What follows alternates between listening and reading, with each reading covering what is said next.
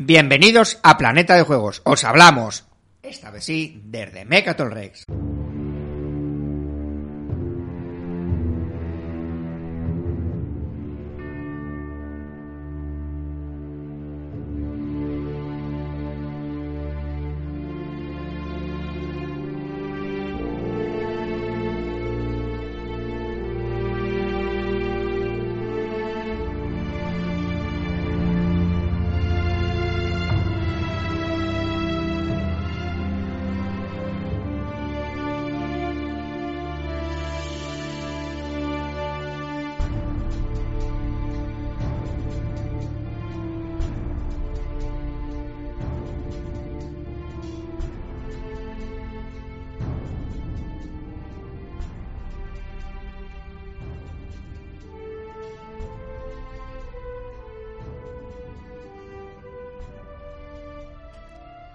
Tal, Luisín? Muy bien. ¿Qué tal? ¿Cómo Muy estás? bien. Hola a todos. Eh, estamos metidos en la sala B del rol de Mecatol Rex. Mecatol Rex tiene dos salas de rol con una tele, que siempre nos gusta fardar cuando vienen a invitar. Mira, mira lo que tenemos aquí, ¿eh? Una tele puesta en una mesa. Y estamos en el despacho que, eh, que tiene pues, una de las mesas con, con tele. ¿Tú has jugado alguna vez al rol aquí? Sí, muchas ¿Aquí, muchas. en esta sala? Aquí, pero muchísimas veces. Vamos. Luis ha hecho muchas casi- cosas casi- muchas veces, según él, y yo a mí no me salen los cálculos, porque... ¿Sabes lo que pasa, Chechu? Que te vas a sorprender por lo que te voy a decir, pero no te cuento todo lo que hago. ¿sabes? Pues deberías. Debería, debería, Deberíamos lo- todo. lo que a pesar de ser una pareja abierta. Bueno, ¿qué, ¿qué programa es hoy? Eh, 148. 148. ¿Sabes lo que hicimos en el programa 48? ¿De Me- qué hablamos en el programa 48? me No lo- sabes, pero me- yo te lo voy a decir. Y al resto de los oyentes también. Hablamos del avance de Squad Leader. Anda. Fíjate. eh, Oh. nos queda lejos, ¿eh? Nos queda lejos en general. Nos queda lejos, pero es uno de esos juegos que son juegos para toda una vida prácticamente, que nosotros no hemos probado ni vamos a probar, pero respetamos evidentemente eh, enormemente a todos aquellos que juegan. Fíjate, en campo de asteroides, Avance Squad Leader, supernovas, Imperial Sol en español. Supernovas es aquella Sí, sección muerta. ¿no? De noticias. K2. Qué bonito, un momento, un momento. Imperial Sol en español, ¿eh? Sí, Imperial Sol en español. K2. Campeonato de Pandemic en AFNAC. Sí, sí, claro, claro. Ostras. Pues no, pues no ha llovido, sí, sí. Fíjate. Qué bien. Y luego, eh, de los que hablamos en Torre de Control, 15 días, Eldritch Horror, Virgin Queen. Bueno, yo no juego al Virgin Queen. África, ¿cuál es el África? ¿Algún Wargame? Sí, puede ser, puede El ser. Win of Glory, el AFIA Crest of Snow, todavía estamos hablando. Así que bueno, pues esos juegos los hablamos hace unos cuantos años. Nunca sabré cómo mirar. Alguna gente me dice cómo mirar exactamente la fecha del, del este. Lo googleas. Ah. ¿Sabes lo que significa googlear? Sí. Vale, vale. Sí. Bueno, pues con- que lo googlees es suficiente. Te recuerdo que tampoco soy mucho más mayor que tú. Un poco sí, pero no mucho más. Claro, pero me gusta ¿De qué vamos a hablar hoy, Luis? Pues hoy cerramos o abrimos año, ¿no? Esto es un poco, es uno de esos programas que nos gustan mucho. Bisagra, que- programa bisagra. Programa bisagra. Uno de esos programas que nos gustan mucho y que a Chechu le gustan especialmente, ¿no? Esto que se repite. Las listas. Las listas, las listas. fidelidad. Que es lo que más nos ha gustado del 2022, lo que menos. Eh, todo lo que nos apetezca contar y destacar del 2000 del 2022, pues os lo vamos a contar ahora con nuestros dos invitados, a los que vamos a presentar ahora después. Esto lo haremos en cápsula de escape y luego pasaremos a torre de control, que vamos a hablar de algunos de los juegos que hemos jugado últimamente, que no, no vamos mal de partidas. Sí, hemos variado un poquito el formato en cuanto al resumen del año, porque claro, como no grabamos de manera tan regular como años A, pues evidentemente estamos hoy a día 2 de febrero, pues ya, eh, bueno, dedicarlo enteramente al 2022 nos parecía un poco, bueno, casi semi-anacrónico, así que vamos a eh, repartir el tiempo de este programa entre juegos del 2022, que hayamos jugado en el 2022, y los últimos juegos que hemos jugado, porque además como hemos jugado últimamente unas cuantas cosas, pues hay que mantener fresco, eh, digamos, ese recuerdo, porque a mí, de hecho, ya se me han olvidado, o sea, hay un juego, el Peninian Wars que jugué con Luis, que espero que lo tengas fresquísimo. Vale, eh, luego soy yo el que... No, no- no eres mucho más mayor que yo, ¿no? Venga, vámonos. Cápsula de escape.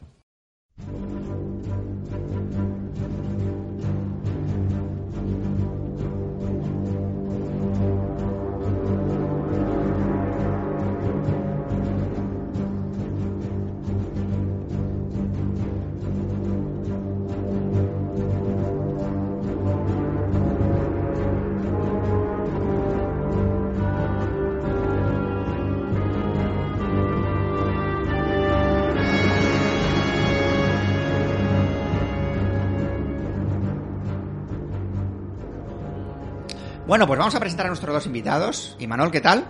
Muy buenas, ¿qué tal? Muchas gracias por esta reinvitación. Sí, Manuel ya estuvo con nosotros eh, hace, iba a decir unos meses, pero mentira, ya unos años, ¿no? Un par de años quizá. Sí, año y pico, se nos pilló en pandemia, tuvimos que grabar, me acuerdo que fue online, y ahora parece que hemos vuelto ya aquí a tocarnos las carnes. Publicamos el, el programa que hicimos con Imanol, que era Aviones y Astronaves, que nos quedó muy chulo, lo recomendamos, es el Planeta de Juegos 134, el 11 de mayo del 2021. Mira, he googleado para saber cuál es, 11 ¿eh? de mayo Que sale ahí. 2021, pues eso, casi dos años, ¿no? Sí. Así que, así que bueno. Top Gun y Manuel. Así que... Te hoy llamas no sé, Maverick. ¿vas- va- ¿Traes No. algún juego de aviones hoy? No. No, pero no llego a Top Gun, ¿eh? ya me gustaría. Eh, no, de aviones no, no traigo nada, no traigo nada. Bueno.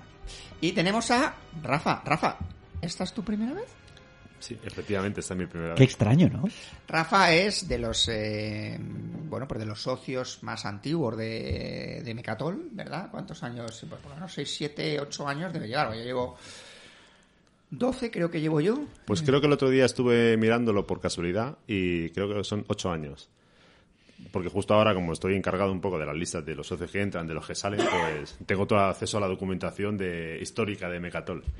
Y me gusta hacer estadísticas y justo para las asambleas pues hago algunas estadísticas. Ahora tenemos asamblea Sí, próximamente. sí, sí, dentro de un par de domingos. Hay que decir que Rafa es de los socios más implicados y de esos socios por los que yo duermo más tranquilo por la noche, porque sé que el club está en buenas manos. Pero la gente, lógicamente, no te ha oído antes.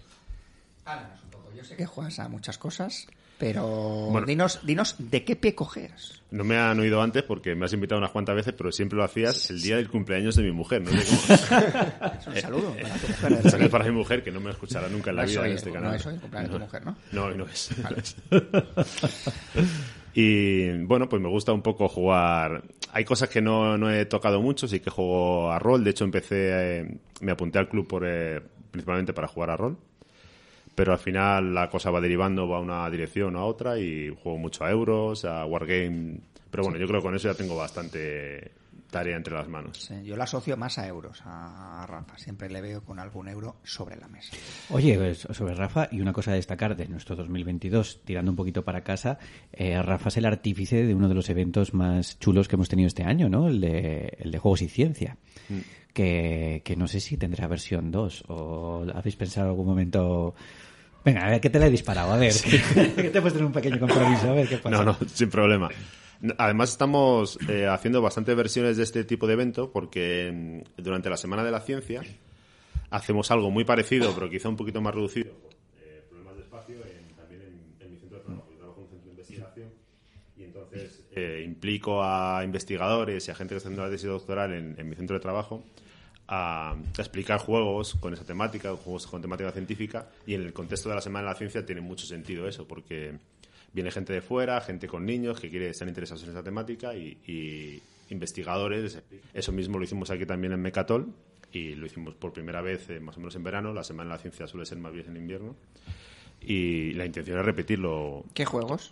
pues bueno, hay, intento que sean juegos no muy complejos, porque tampoco le voy a meter a una persona que viene aquí a pasar la tarde, pues a lo mejor un Dominant Species es un poco muy largo, unos juegos de Eklund así un poco complejos, que tenga una explicación de una hora y que luego el juego sea tre- 45 minutos, pues tampoco tiene sentido. Entonces hay una gama de juegos bastante más sencillos, pero que cuya temática puede ser la biología molecular, la eh, física de partículas o, eh, o química directamente. Entonces eh, son muy sencillos de jugar, con mecánicas eh, modernas de building o, o de colocación de trabajadores, pero que te permiten in- implementar y hablar sobre muchos eh, temas que no son los normales en los Pero juegos. dime alguno, Leñe, dime Vale, pues alguno. por ejemplo, hay, hay una hay una editorial que se llama bueno, más que Oca ha editado prácticamente todos esos juegos aquí. Ellos son, son Genius Games, que están en Estados Unidos, y tienen, por ejemplo, el más típico es el Citosis. Citosis.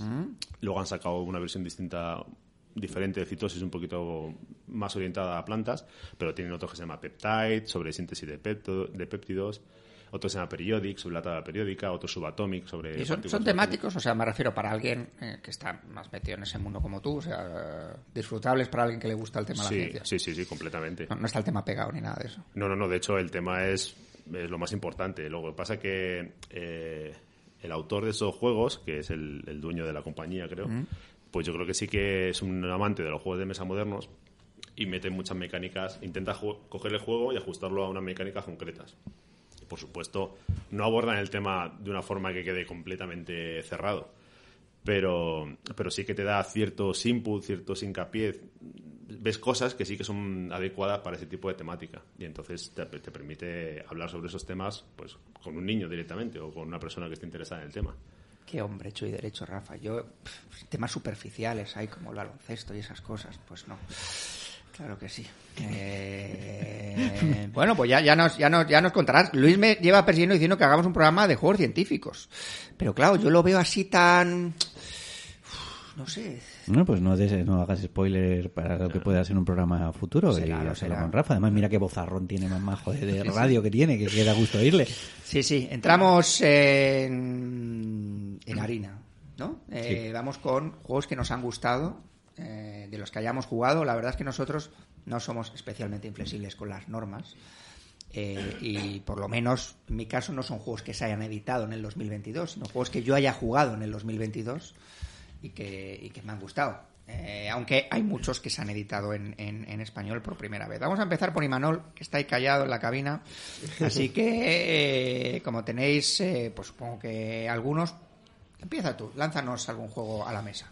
Bueno, yo he hecho, hoy un- he hecho una lista un poco de los juegos que sí que se han editado en 2022, incluso juegos que se han editado en 2021, pero que no han salido en español hasta 2022. Entonces he acotado un poco esa franja y como yo al final juego mucha novedad, pues me, me he ceñido a eso, a novedades de 2022, porque sí que he jugado un- juegos que son muy antiguos en 2022 que me encantan y que los he jugado varias veces este año 2022, No los has metido en la lista. pero no los he metido en la lista. Pues yo creo que va una crítica implícita hacia. No, está mi- claramente que, que tú haces lo que quieres, pues como ya nos has dicho antes de empezar este programa. Exactamente. Porque este es tu programa y haces lo que quieres con él, me parece fantástico. Como no me, le- como no me leí las bases, de- no, ni tú ni nadie, por lo que veo.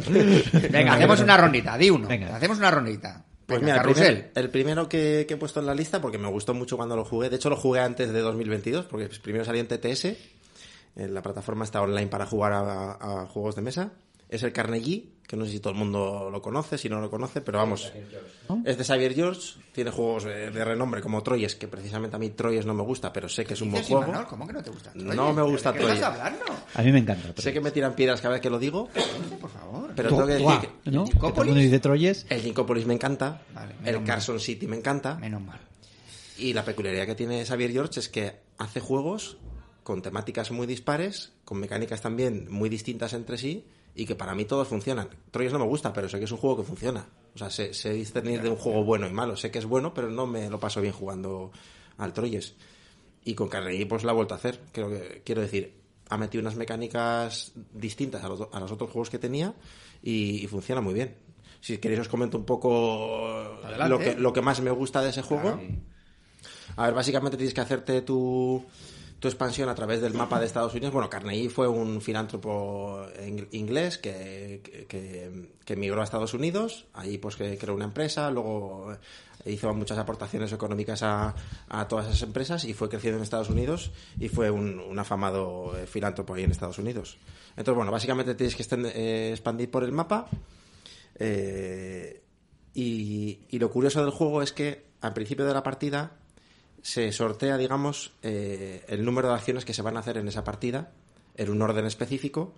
Y la curiosidad es que cada uno de los jugadores elige una acción y el resto de jugadores tiene que hacer esa misma acción que ha elegido uno de ellos. Eh, imaginemos, empiezas tú, Chechu, eligiendo la acción de, de desarrollo y en orden de turno todos tenemos que hacer la acción de desarrollo. ¿Qué pasa? Que tu acción de desarrollo va a ser más o menos potente dependiendo de la cantidad de trabajadores que tengas dispuestos en tu tablero para, ese, para esa acción en concreto. O sea, que Tu tablero se- bastante previsión, ¿no? Y ver un poco qué es lo que va a hacer el otro para intentar adelantarte. Y eso es un poco lo que me gusta. No hay una interacción masiva de, esta, de, de hacer daño al rival, que no me suele gustar en los juegos de mesa, pero sí la suficiente para que tengas que estar muy pendiente del tablero del otro y anticiparte a lo que él va a elegir para tú también estar preparado para que tu acción sea lo más potente posible. Interacción leve. Interacción leve, pero bueno, pero, pero bastante interesante. No, no, sí, eso le encanta. En No, no me gusta. A mí me gusta. Te, hago, te lanzado la bola de fuego, 8 puntos de daño. Eso es interesante. o sea, uy, tengo aquí 8 acciones y hay una que me han pisado. No. ¿Y por, ¿Y por qué trataba a ti? Porque quiero, eso no me gusta. Eh, Y lo curioso es que en tu tablero tienes, eh, digamos, un edificio, tú vas a ir comprando habitaciones nuevas de ese edificio y tú vas a tener que ir moviendo tus trabajadores en, en esos edificios para que tu acción sea la más potente posible. Eso me parece una mecánica pues curiosa, nove- novedosa, no sé si habrá algún juego parecido que lo haga. A mí me gusta mucho cómo lo implementa y, y ya te digo que cuando salió por la plataforma online jugamos muchas partidas y, y luego otra cosa que a mí me gusta de los juegos, pues que luego encima están muy cuidados los componentes, en mesas muy bonito y eso a mí siempre me llama mucho. Pero no me da la impresión de que salió un poco desinflado este. O sea, cuando salió en físico, me refiero. Ahí en la tienda lo tenemos, pero no. No sé qué ha pasado con la edición en español, quizá porque llegara un poco más desinflada. No, no tengo, no lo tengo claro, pero es verdad que no tengo, no tuvo tanto punch cuando salió en castellano. No es un juego barato tampoco. Es verdad que ahora ya da igual porque ahora ya mm, todos han subido a la parra y lo que antes un euro medio eran 40 euros, pues... Claro, son 70. Son 70. 80. Sí, o 80 y se quedan tan anchos. O sea, entonces bueno, pues eh, también si no ha dado mucho mucha publicidad, pues a lo mejor se queda ahí un poco en, tierra de nadie. Pero vamos, ya te digo que veniendo de donde viene, de, de Xavier, Xavier George, es un juego a tener muy en cuenta. Sobre todo por esa mecánica novedosa que os digo de, de tener que estar preparado un poco a ver qué es lo que va a elegir cada jugador. Muy bien. eh, mm, eh, bueno, pues venga, os cuento yo alguno también. Yo, además, a destacar solo dos cosas al principio que ha sido para mí un juego, o un juego, un año un poco extraño en cuanto a partidas. Porque he visto, a diferencia que otros años, que he jugado menos en general, pero que he jugado muchas más partidas a un solo, a mucho más veces una sola partida a juegos, que es algo que no suelo, que no suelo hacer. He picado mucho más de que de costumbre. Y eso lo he notado a la hora de intentar revisitar un poco qué es lo que he hecho este año, ¿no? Porque algunos de los juegos que más me han jugado, que más me han gustado, tengo una o dos partidas como, como mucho, ¿no? Eh, que eso es algo que a veces, eh, a final de año, cuando hacemos estos repasos anuales, algo que, que- que le pasa a Chechu a veces, ¿no? Que, Sí, que- yo no juego mucho a ningún juego. Pero aunque me guste. A mí- a es así. O sea, que decir, me los juegos me gusta. Mejor lo repito, pero no, he jugado, no hay ningún juego al que haya jugado este año más de 10 partidas, excepto. Pues mira, yo, Voy a nombrar, ¿no? yo voy a empezar con este, que, que tengo apuntadas 20 partidas, es un juego más o menos reciente, más que incluso Marvel, para mí es la luna. Ma- Mar- 20 Marvel. Champion, que es el juego que de los últimos tres años llevo echando más partidas, porque vengo cada 15 días con mi colega Waterford, este año nos está costando un poco más, eh, a jugar aquí, ¿no? Pero es el Splendor Duel que es un juego del que no voy a hablar, que hablé hace, hace poquito. Es un juego que a mí me ha sorprendido bastante, que es un juego muy abierto para casi todos los públicos, pero que tiene su punto de estrategia a medio y largo plazo muy, muy interesante. Y cuando empecé a repasar he visto, siendo consciente además de que había partidas que no había apuntado directamente, cuando he visto que había puesto 20, me pareció una, una, una cosa loca, ¿no? Pero bueno, quitando esto, voy a comentar algunos de los juegos que más me han gustado. El primero, que yo creo que es el que más me ha enganchado, que he jugado dos veces, uno jugué contigo y otro con, un amigo mío, David, es el Pagan, el Fate to a Roanoke, que me parece un juego magnífico. Me gustó muchísimo. No sé si lo habéis jugado. Es- No. Es, este juego que lo conocéis o Lo he visto jugar en el club Sí, porque sé cuál es, pero no, no he tenido ocasión de jugar. Es un, un uno contra uno en el que hay un bluff muy muy interesante, hay un hay una Interacción directa, hermano. interacción directa, eh, tienes que apostar mucho por las decisiones que tomas, hay un- un- una parte de deducción súper súper interesante y que te tiene tenso y tomando decisiones constantemente. Me ha parecido un, juegazo de sobresaliente. Y tiene un, par de puntos un poquito flacos, que es pues, bueno la iconografía que ya comentamos en su momento, que es un poco liosa, es además los iconos son muy parecidos entre sí y además son especialmente pequeños y, y, bueno, cuesta un poco eh, familiarizarse con ellos. Y que luego es verdad que hay un punto en la partida en el que no estamos seguros de si una de las facciones de los dos eh, pues tiene menos posibilidades dependiendo de lo que el otro haga, ¿no? Llega un momento, un porcentaje de la partida, a lo mejor al 60% de la partida, que el que no ha hecho lo que tenía que hacer quizá se quede clavado y, y sea difícil remontarlo, ¿no? Pero bueno, también es verdad que hemos jugado dos veces, es decir, que a lo mejor si llevara 10 o 15 partidas os podría decir, no, eso no sucede. Pero bueno, es la sensación que hemos tenido. Vale, yo eh, creo que el, el que más me ha gustado, por, por so- que más me ha sorprendido, es el Welcome to the Moon, porque yo no soy un jugador de Roll and Ride, me dan un poquito de pereza. La, hoja que se, se dobla y se estropea y no es una cosa así, no sé. Y este que tiene unos componentes, la verdad es que no sé si habéis probado Welcome to the Moon. No, he jugado al Welcome to no sé dónde era. Está mal, que a mí me gusta, es un juego que me gusta, pero este yo creo que es, mejor. Es, es mejor, es mejor. ¿Habéis jugado? Bueno, no, Luis, Yo lo tengo ahí en la caja porque como he ¿Tienes en la oído que tiene una campaña, pues es- estoy como esperando a empezar la Yo campaña. ya sabes ¿no? que yo, si oigo campaña, pues eh, yo estoy exactamente en la habitación que está más lejos de la Pero yo creo que a. Imanol le pone un poco trotón lo de campaña, Sí, ¿no? Le sí, le pero no, arriba, no, ¿no? Pero No bueno, puedes jugar pero- campaña o puedes jugar Vale, eh, pues- escenarios individuales. Realmente es un juego que presenta mecánicas, eh, bueno, dentro de que tiene una mecánica general, que no, que es como el Welcome to, que es que escoger como un- un- una pareja de, de cartas, ¿no? O de carta y de, y de acción y tal. Eh, luego cada escenario, pues tiene tiene como reglas diferentes, entonces sí que te da la sensación de que estás jugando a, a juegos diferentes y, y la verdad es que, bueno, yo lo que pasa es que en este tipo de juegos, supongo que lo comentaría, eh, casi prefiero jugar en solitario porque ahí sí que pierdes absolutamente el control sobre lo que está haciendo el otro, Claro. pero absolutamente. Y ya no por una cuestión de... eh, creo que en el, en, el, en, el, en el ecosistema donde convivimos nosotros, eso de hacer trampas es, es como, no sé, o sea... Eso no sí sé. es la luna, ¿no? Eso es la luna, ¿no? Pero me refiero que, que puedas estar haciendo algo mal eh, sin que estés monitorizado por nadie, porque hayas, eh, yo qué sé, porque hayas Por un error. aplicado una, una mecánica mal, una regla mal o lo que sea. Y entonces, eh, pues bueno, no puedes estar pendiente del otro o el otro no puede estar pendiente de ti, ¿no? Ya no solamente por la interacción, sino porque, bueno, porque puedes estar haciendo mal. Entonces yo lo disfruto mucho porque es, eh, porque en, en- en- en solitario se disfruta mucho. Un juego que me ha gustado también mucho es el Twilight Christian, pero claro, el Twilight Christian lo que tiene es que tiene un precio desorbitado si vas a jugar en solitario, porque tiene, creo que lo comentamos, tiene material para hasta 8 jugadores, pero y cada uno tiene cuatro tableros individuales. Digo, ¿pero dónde voy a meter yo 32 tableros individuales? Si juegas a 8, digo, esto eh, eh, es una broma de mal gusto, ¿no? Eh, entonces, claro, te dan, te, te cobran, creo que son 65 euros o una cosa así, por un juego que está muy bien, o que a mí me gusta, pero que si vas a jugarlo en solitario. Entonces, Welcome to the Moon para mí se alza. eh, además, me encanta lo de borrar con la piledita esta y tal. Me gusta. Y los tableros, la verdad es que están muy chulos. Así que Welcome to the Moon, pulgar arriba. Pulgar arriba. Rafael. Bueno, pues yo en ese aspecto la verdad que me siento muy identificado con vosotros con respecto a lo de no estar muy pegado a la novedad, porque la verdad es que... Manuel sí está pegado a la novedad. Si No, juegan, eh, me refiero a vosotros. Ah, vale, muy bien. A vosotros e indico a Chichu y a Planeta de Juegos y a Flay. Porque como siempre hacéis gala de que no estáis muy directamente pegados a la novedad y, y yo la verdad es que cuando juego a la novedad es porque alguien ha traído un juego al club y, y me, o me preparo las reglas o juego con ellos. Pero siempre suelo jugar. He llegado un momento en que empiezo a jugar una y otra vez, casi siempre a los 30 o 40 juegos que me gustan y prácticamente cuando doy la vuelta ya me ha pasado un año, entonces tengo que empezar de nuevo. Entonces al final me cuesta trabajo ir metiendo novedades. Pero en este caso quería hablar de un proyecto que llevaba bastante tiempo eh, detrás de él y que he conseguido realizar este año, que es un, un módulo de, de Aquelarre. Yo cuando entré en el club, justo me, también para meter un poco de rol en el programa, Sí, sí, claro. Cuando me, me apunté al club, sobre todo me, me apunté para jugar a Aquelarre. Salió la edición nueva y me, me interesó mucho. Y entonces justo tenía en la cabeza durante mucho tiempo una, una aventura ambientada en el Madrid medieval y, y me parecía muy interesante. Entonces, bueno, pues empecé a comprarme algunos libros para documentarme, tenía más o menos alguna idea de cómo iba a ser la, la- la aventura, que es una aventura más o menos pequeña. Pero mm, al final eh, el hecho fue que, que durante la pandemia, como tenía esos libros, me empecé a decir, bueno, pues voy a hacer, a coger documentación para cuando uno, los roleros se meten a investigar sobre algo, pues se meten ahí de cabeza, se tiran a la piscina sin ningún tipo de problema.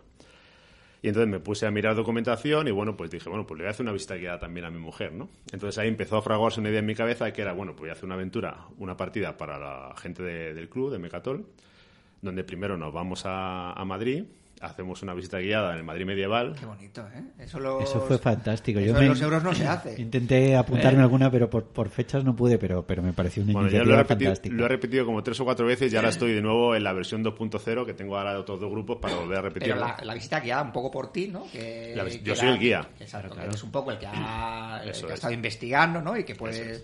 Y luego los jugadores de la partida, ¿no? Un poco para ponerse en situación y para que luego en la Eso es, partida, ¿no? para que ellos conozcan de primera mano los sitios donde se va a jugar. Entonces se pueden visitar sitios y por lo menos darte cuenta de las dimensiones tan limitadas que tenía el Madrid en aquella época. Total, que me puse a hacerlo, jugamos la campaña y al final, pues dijo, bueno, pues, pues lo voy a escribir también. ¿no?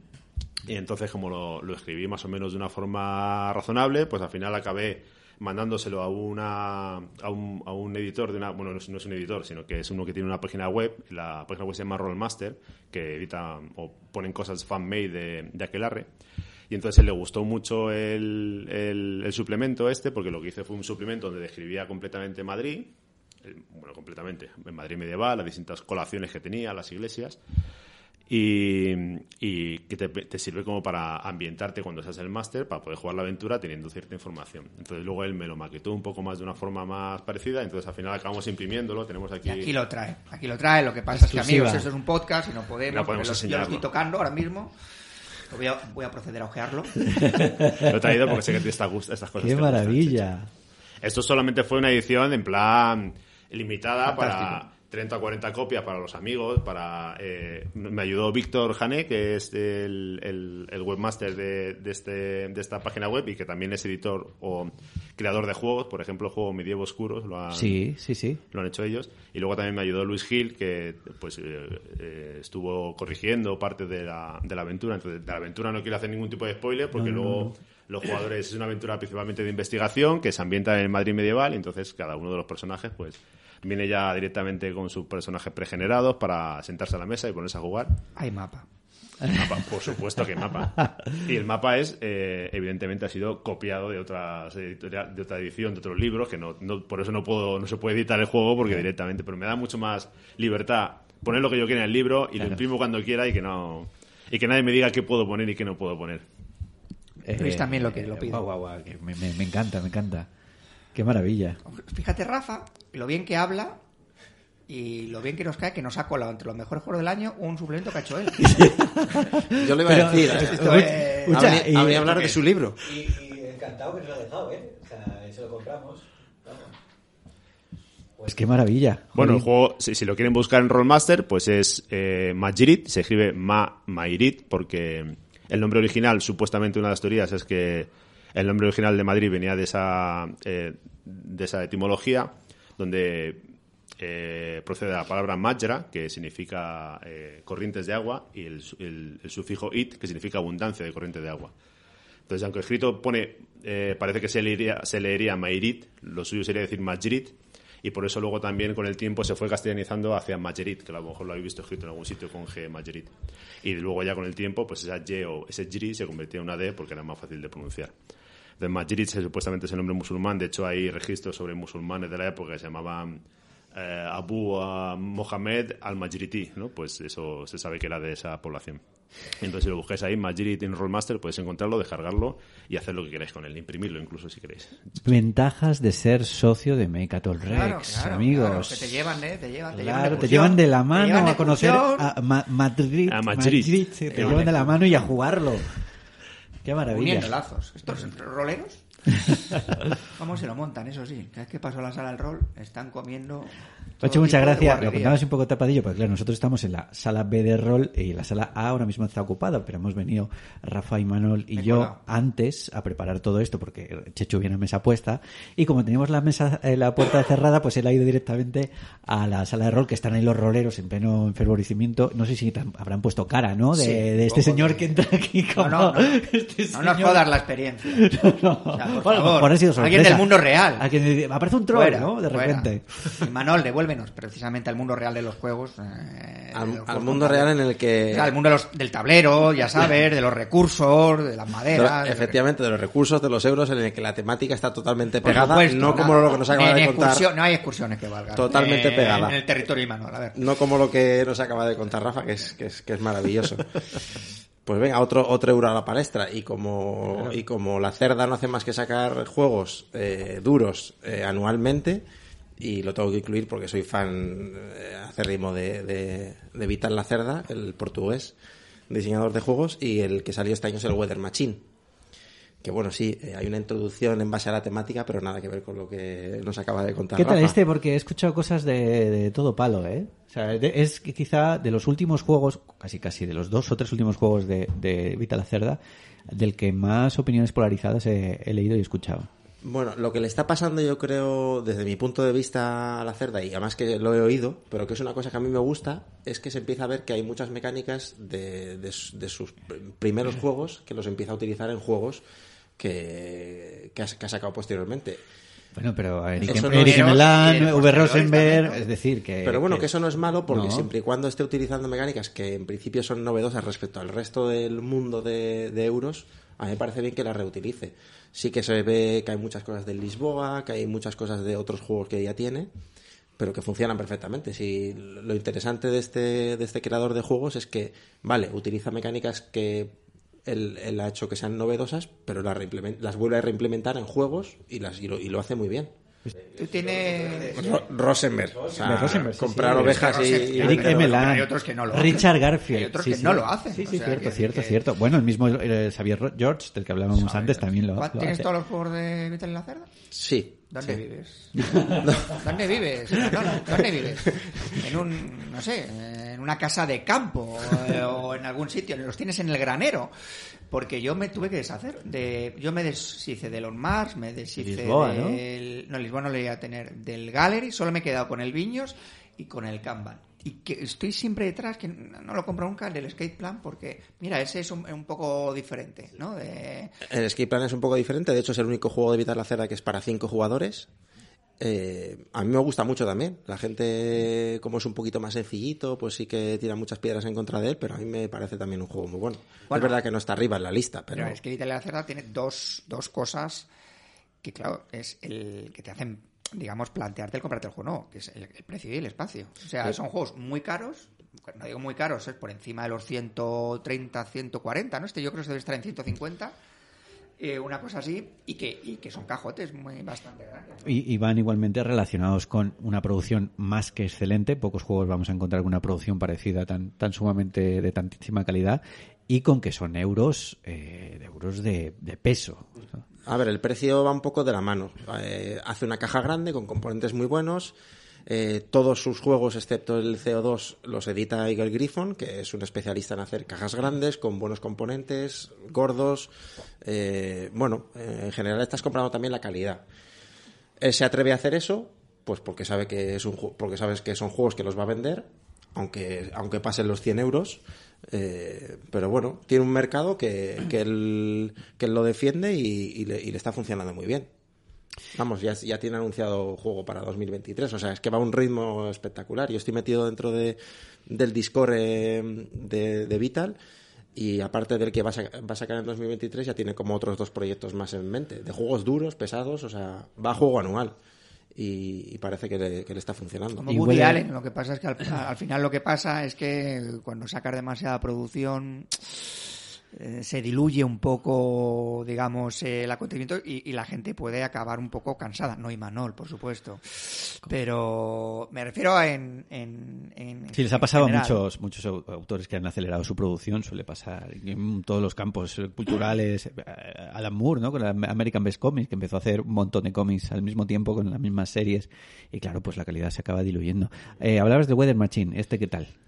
A ver, eh, los juegos de Vital Lacerda tienen la, fama de ser eh, juegos duros y de hecho lo son. O sea, sacarle rendimiento a la forma de puntuar y demás no es fácil.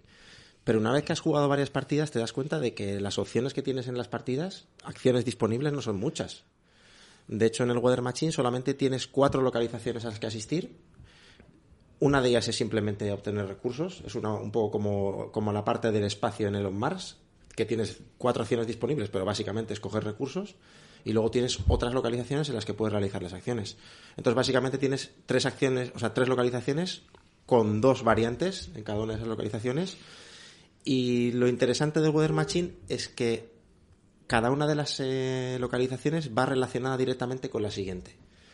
Tú vas a una localización, haces las acciones, pero a su vez estás obteniendo recursos para irte a la siguiente localización a hacer los recursos. Y luego, bueno, interactúas un poco con algunos personajes, eh, obtienes más o menos recursos, depende de cómo te sitúes en, en la casilla. Y vamos, no, no me va a parar a explicar el juego, cómo funciona en, en sí mismo, pero quería reseñarlo pues por, por el hecho de que, de que bueno, que sa- ha vuelto a sacar un juego que para mí funciona, que sí, que copia mecánicas de otros, de otros juegos que ya tiene, pero que son mecánicas que él ha diseñado y que funcionan muy bien. Y, y lo, y lo vuelve a lo vuelve a, saber utilizar de la, de la forma más correcta. Pero ¿cuáles son las pegas que la gente ha dicho tú que había alguna... Bueno, pues eso, repeticiones Yo creo- mecánicas con respecto a otros juegos eh, y que yo eso pueda crear pues cierta sensación de que lo que estás viendo no es enteramente novedoso, que es lo que dice Manol. Pues bueno, pues, es decir, el chocolate tampoco es novedoso, yo como chocolate y, me gusta como. Y bueno, y la temática, como siempre, va pegada a los juegos de Vital, pero bueno, le puedes sacar un poco el rendimiento a lo que estás obteniendo y estás intercambiando. Y es eh, un tal Latif que ha inventado una máquina meteorológica y está, en, pruebas, por eso crea eh, discordancia con algunas eh, partes del juego, entonces tienes como que ir arreglando. y, y con esa y, y con esa máquina del tiempo básicamente eh, pues vas modificando el, el tiempo entonces si eso no te llama mucho No, a mí no. y la meca- sí. claro y la mecánica para- para la semana de la ciencia, ya verás. A y la que vengan aquí, es- toma claro, un Vital y la pero te sacan unos Mars eh, quién no es aficionado a cosas del espacio bueno sé que Rafa no pero quiero decir que la temática ya de base es más llamativa el espacio eh, el Lisboa Es que esta es como un poco más difusa, menos concreta, ¿no? Una máquina. Sí. de- o sea, me refiero. el- no es que te atraiga más o menos, es que no acabas de, digamos, de, de verla, ¿no? De, Efectivamente, sí. A Roncero, pues seguramente le encante eh, el Weather Machine respecto al resto, pero, pero sí, es un poco difusa. Ha dicho, bueno, ¿qué temática cojo? Eh, esta misma, porque seguramente que él empiece sobre las mecánicas y luego pues meterá la, la- la temática que más, le, que más le cuadre dentro de esas mecánicas. Muy bien. Adelante, Voy. Luis, por favor. Venga, hay un par de jueguecillos que a los que he jugado. eh, últimamente me atraen, yo creo que lo he comentado una vez, eh, eh, los juegos a, a dos de conflicto y si tenían que ver sobre todo con eh, guerra civil americana, guerra de Estados Unidos, eh, más o menos reciente, pues es un tema que me atrae. Voy a decir dos. Uno es el Border States eh, y otro es el eh, French and Indian War. Este último está editado por Worthington, Worthington que es una editorial del que hemos jugado, eh, he jugado un par de ellos y del que hemos hablado alguna vez aquí. Y es un juego que todos tienen el mismo patrón, ¿no? Todos están entablados, eh, encuadrados, mejor dicho, en, en la conflictos recientes de, de Estados Unidos. En este caso, el Indian War es de 1757 a 1759. Es la guerra franco-india.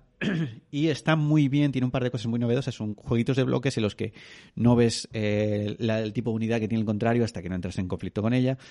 Eh, pero tiene una cosa que está muy curiosa, que es que lo destaco porque me pareció muy apasionante, aparte de una mecánica muy curiosa a la hora de batallar con, con, con dados de distintas caras eh, y tener que forzar la suerte y tirar y, y- y ver si toca una cosa u otra, es que tiene un listadito en el que los dos jugadores, uno contra uno, escriben cuál va a ser los movimientos de sus unidades. Lo escriben y luego lo ponen en común, ¿no? Entonces, hay una serie de líneas que son la serie de turnos que tienes, no recuerdo ahora cuántos son, pero eh, al final de la batalla pues queda un log, digamos, de, de todo aquella, de todo lo que has hecho con todas las unidades, dónde las has movido y de qué, y qué es lo que has, eh, cómo has entrado en conflicto, cómo las has separado, cómo las has movido y demás. Y me pareció una cosa muy interesante, ¿no? Es esto de, de, de no tener claro exactamente qué es lo que quieres mover, cómo las quieres mover, solo ponerlo en común cuando lo, cuando las- lo habéis hecho los dos y eso hace que, que haya una continuidad eh, en el juego a- al mismo tiempo, ¿no? Porque mm, vamos a decir los dos al mismo tiempo que es lo que vamos a hacer con nuestro con nuestras unidades. Me pareció muy chulo esto. Y el otro, el Border States, no lo jugué contigo, ¿verdad? No. Pero tú lo tienes, ¿verdad? Sí. Vale. Eh, pues ese es un, es un pequeño juego de Blueprint, está basado en eh, la guerra civil americana. Eh, y bueno, es un tira y afloja, tienes personajes famosos de, de la época, generales y demás, con una serie de habilidades. Y según los vas jugando, pues vas activando esas habilidades, pero es muy rápido, es un tú a tú muy, muy rápido. También igual que destacaba antes del, del Pagan eh, Fate eh, of Roanoke, es que tomas decisiones muy rápido y muy, muy fácilmente y, y estás obligándote y obligando al contrario a tomar decisiones constantemente, que a mí es algo que me gusta mucho, ¿no? Que no te dé la sensación nunca de que tienes un respiro. Y estos, estos dos juegos lo, lo tienen. Los dos muy a destacar son juegos que me han gustado, que son editados este año, ninguno en español por ahora, pero son juegos que me echaría una partida mañana mismo otra vez. Bueno, este juego eh, no es ninguna sorpresa porque ya se lo he comentado Luis varias veces. Es un juego que llevo sobre la campana, casi literalmente. Es un juego que se ha editado hace un mes o menos. en español, que es el Ratlands.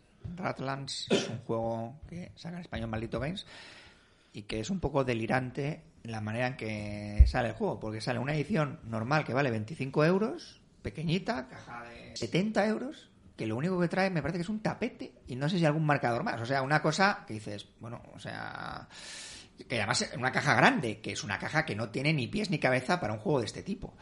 Eh, Ratlas es un juego de dos jugadores, de dos jugadores, ya sabéis, My Cup of Tea, eh, de enfrentamiento, que se juegan 15-20 minutos, me- eh, temática Mad Max.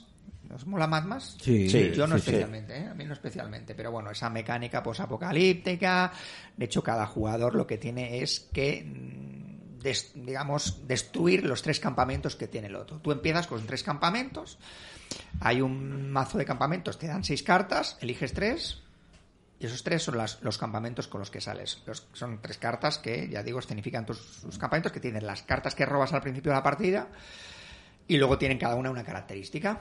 Y luego, digamos, delante de esos campamentos puede haber hasta dos filas de- del, mazo que vas robando. El mazo es común. Tú, no- tú no- ni te haces una, un mazo antes, ni es un deck build, ni nada. Tú robas de un mazo común del que roban los dos jugadores, ¿vale? Robas una carta a cada turno y luego puede haber acciones que te permitan robar más cartas. Entonces, tú en, en tu turno pues robar carta, puedes, en una mecánica que también, por ejemplo, se ha visto en esa Wonderful World, puedes utilizar una carta para desecharla y ganar algo, o utilizarla como personaje y bajarla a la mesa, ¿no? Esa mecánica de, bueno, que lo utilizo para realmente para el personaje, o me da este recurso, pero tiro la carta para siempre. Eso lo hemos visto en, Sí. en- en unos, en unos cuantos juegos, ¿no? Eh, y luego tienes, tienes tres manás, vamos a decirlo, cada turno y se pueden utilizar eso, pues para robar cartas nuevas, para activar los personajes que tienes, para poner nuevos personajes en la mesa.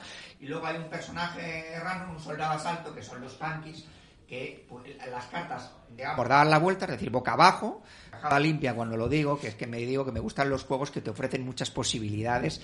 Y es verdad, hay juegos que no te ofrecen tantas posibilidades. Aquí tienes, puedes hacer muchas combinaciones en cada turno y sobre todo es un juego que no perdona el que tengas algún despiste porque enseguida pierdes la partida. Porque si dejas un campamento libre te lo van a poder atacar y demás. Ahí tiene una, otra mecánica chula que es que hay cartas de evento que, que, que, digamos pueden salir en tres posiciones y el evento va subiendo. Entonces si lo si sale en la posición 3 pues va subiendo hasta que explota hasta que se desarrolla el evento. Entonces tú lo pones ahí y cada turno eh, va subiendo digamos. Entonces, eh, bueno, mm, la verdad es que son partidas que se juegan eh, rápido, que puedes echar una ida y vuelta eh, fácilmente. No me acaba de convencer el, el arte, pero tampoco está mal. eh, y ya digo, es, es, es, es- mi tipo. No ha salido ninguna expansión. Ni se, ni, ni ¿Tienen, lo tienen, lo- ¿tienen, ¿tienen expansiones? No, Pregunto, no, no, tiene. no tienen. No, no tiene. No, vamos, yo lo miré y no tenía ninguna. No sé, no sé si habrá Vale, alguna vale. promocar o alguna cosa de esas. Pero es un juego que en cajita pequeña, que vale creo que son 25 euros. Para mí, de lo mejor, de lo mejor del año y de lo mejor de juegos de enfrentamiento de cartas. Así que. Palabras mayores, eso, ¿eh? Sí, Rafa, nos vas a hablar, no sé, de algún, alguna otra cosa. eh, no sé, Primero- ¿Proto o qué conviene ahora? No, no, por supuesto que no. Primero me apunto el Radlands porque me ha parecido Sí, bastante ah, bueno, muy interesante. bien. Sí, yo también. Sí, lo había visto, pero nunca me ha llamado la atención, pero tal y como lo has contado. Bueno, decir que hay una diferencia muy grande entre la edición normal y la de la de ¿qué, qué es lo que qué es lo que incluía la edición deluxe Un tapete. esta? un tapete, tapete. pero que hablamos de 50 euros más no por lo Sí, menos sí, sí. una cosa así No, creo que incluía Hecho algún algún algún marcador más, pero creo, ¿eh? Eh, Yo lo estuve mirando y ahora mismo eh, no pongo la mano en el fuego, pero casi creo que las cartas eran iguales. O sea, no, no es que fuesen unas cartas, no sé, foil o alguna cosa así. Creo que las cartas eran exactamente iguales y, y que no traía más cartas. Sí que es cierto que yo soy muy fan de los juegos de cartas, de tener un sitio donde colocarlos, pero claro, 45 euros, pues te haces tú el tapete Sí, solo sí. prácticamente. O sea, Definitivamente merece la pena el deluxe. Hombre, un fan de Vitaly, desde luego de Vital. eh, Un Lacerder. Optaría, optaría, porque para él, claro, la caja del Radland de Luz es apenas un filercillo, ¿no? Al lado de, de los grandes transatlánticos de nuestro, de nuestro portugués favorito. Es portugués, ¿no? La- Portugués, dime, dime que portugués. sí, porque no me la pata. Rafa, por favor, que te corta. Nada, tranquilo. Pues eh, un poco para eh, decepcionarte cuando has dicho que es simplemente, o que la mayoría de las veces me veo jugando euros, no voy a traer otro, un euro en este, en este momento, sino que va a ser un wargame.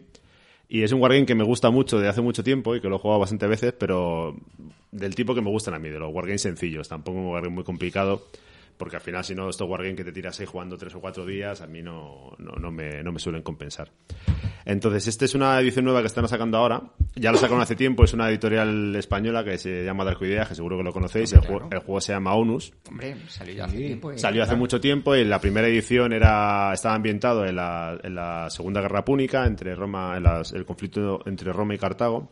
Luego sacaron alguna expansión para guerras médicas con algunas otras eh, unidades.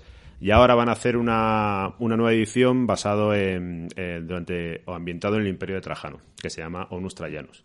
Entonces han sacado un Kickstarter, yo creo que estará al llegar. Eh, me llegó hace poco un correo donde decía que, bueno, que estaban repartiéndose ya las unidades y tal.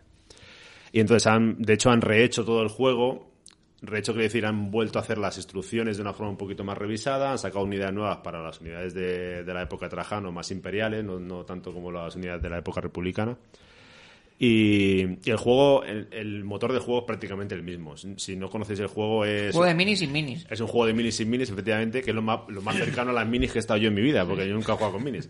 Entonces, cada, cada unidad está formada por una carta donde tiene impresa todas las, de las características, todas sus, eh, sus parámetros de ataque, de, de movimiento.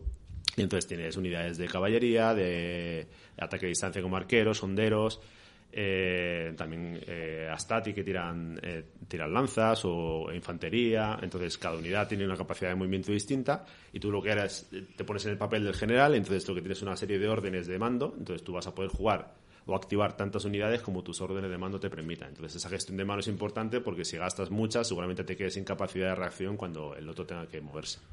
Entonces el, el terreno de juego es el tablero, es, es un tapete normalmente que se puede hacer sobre una mesa normal o comprar unos tapetes específicos que han sacado para esta edición.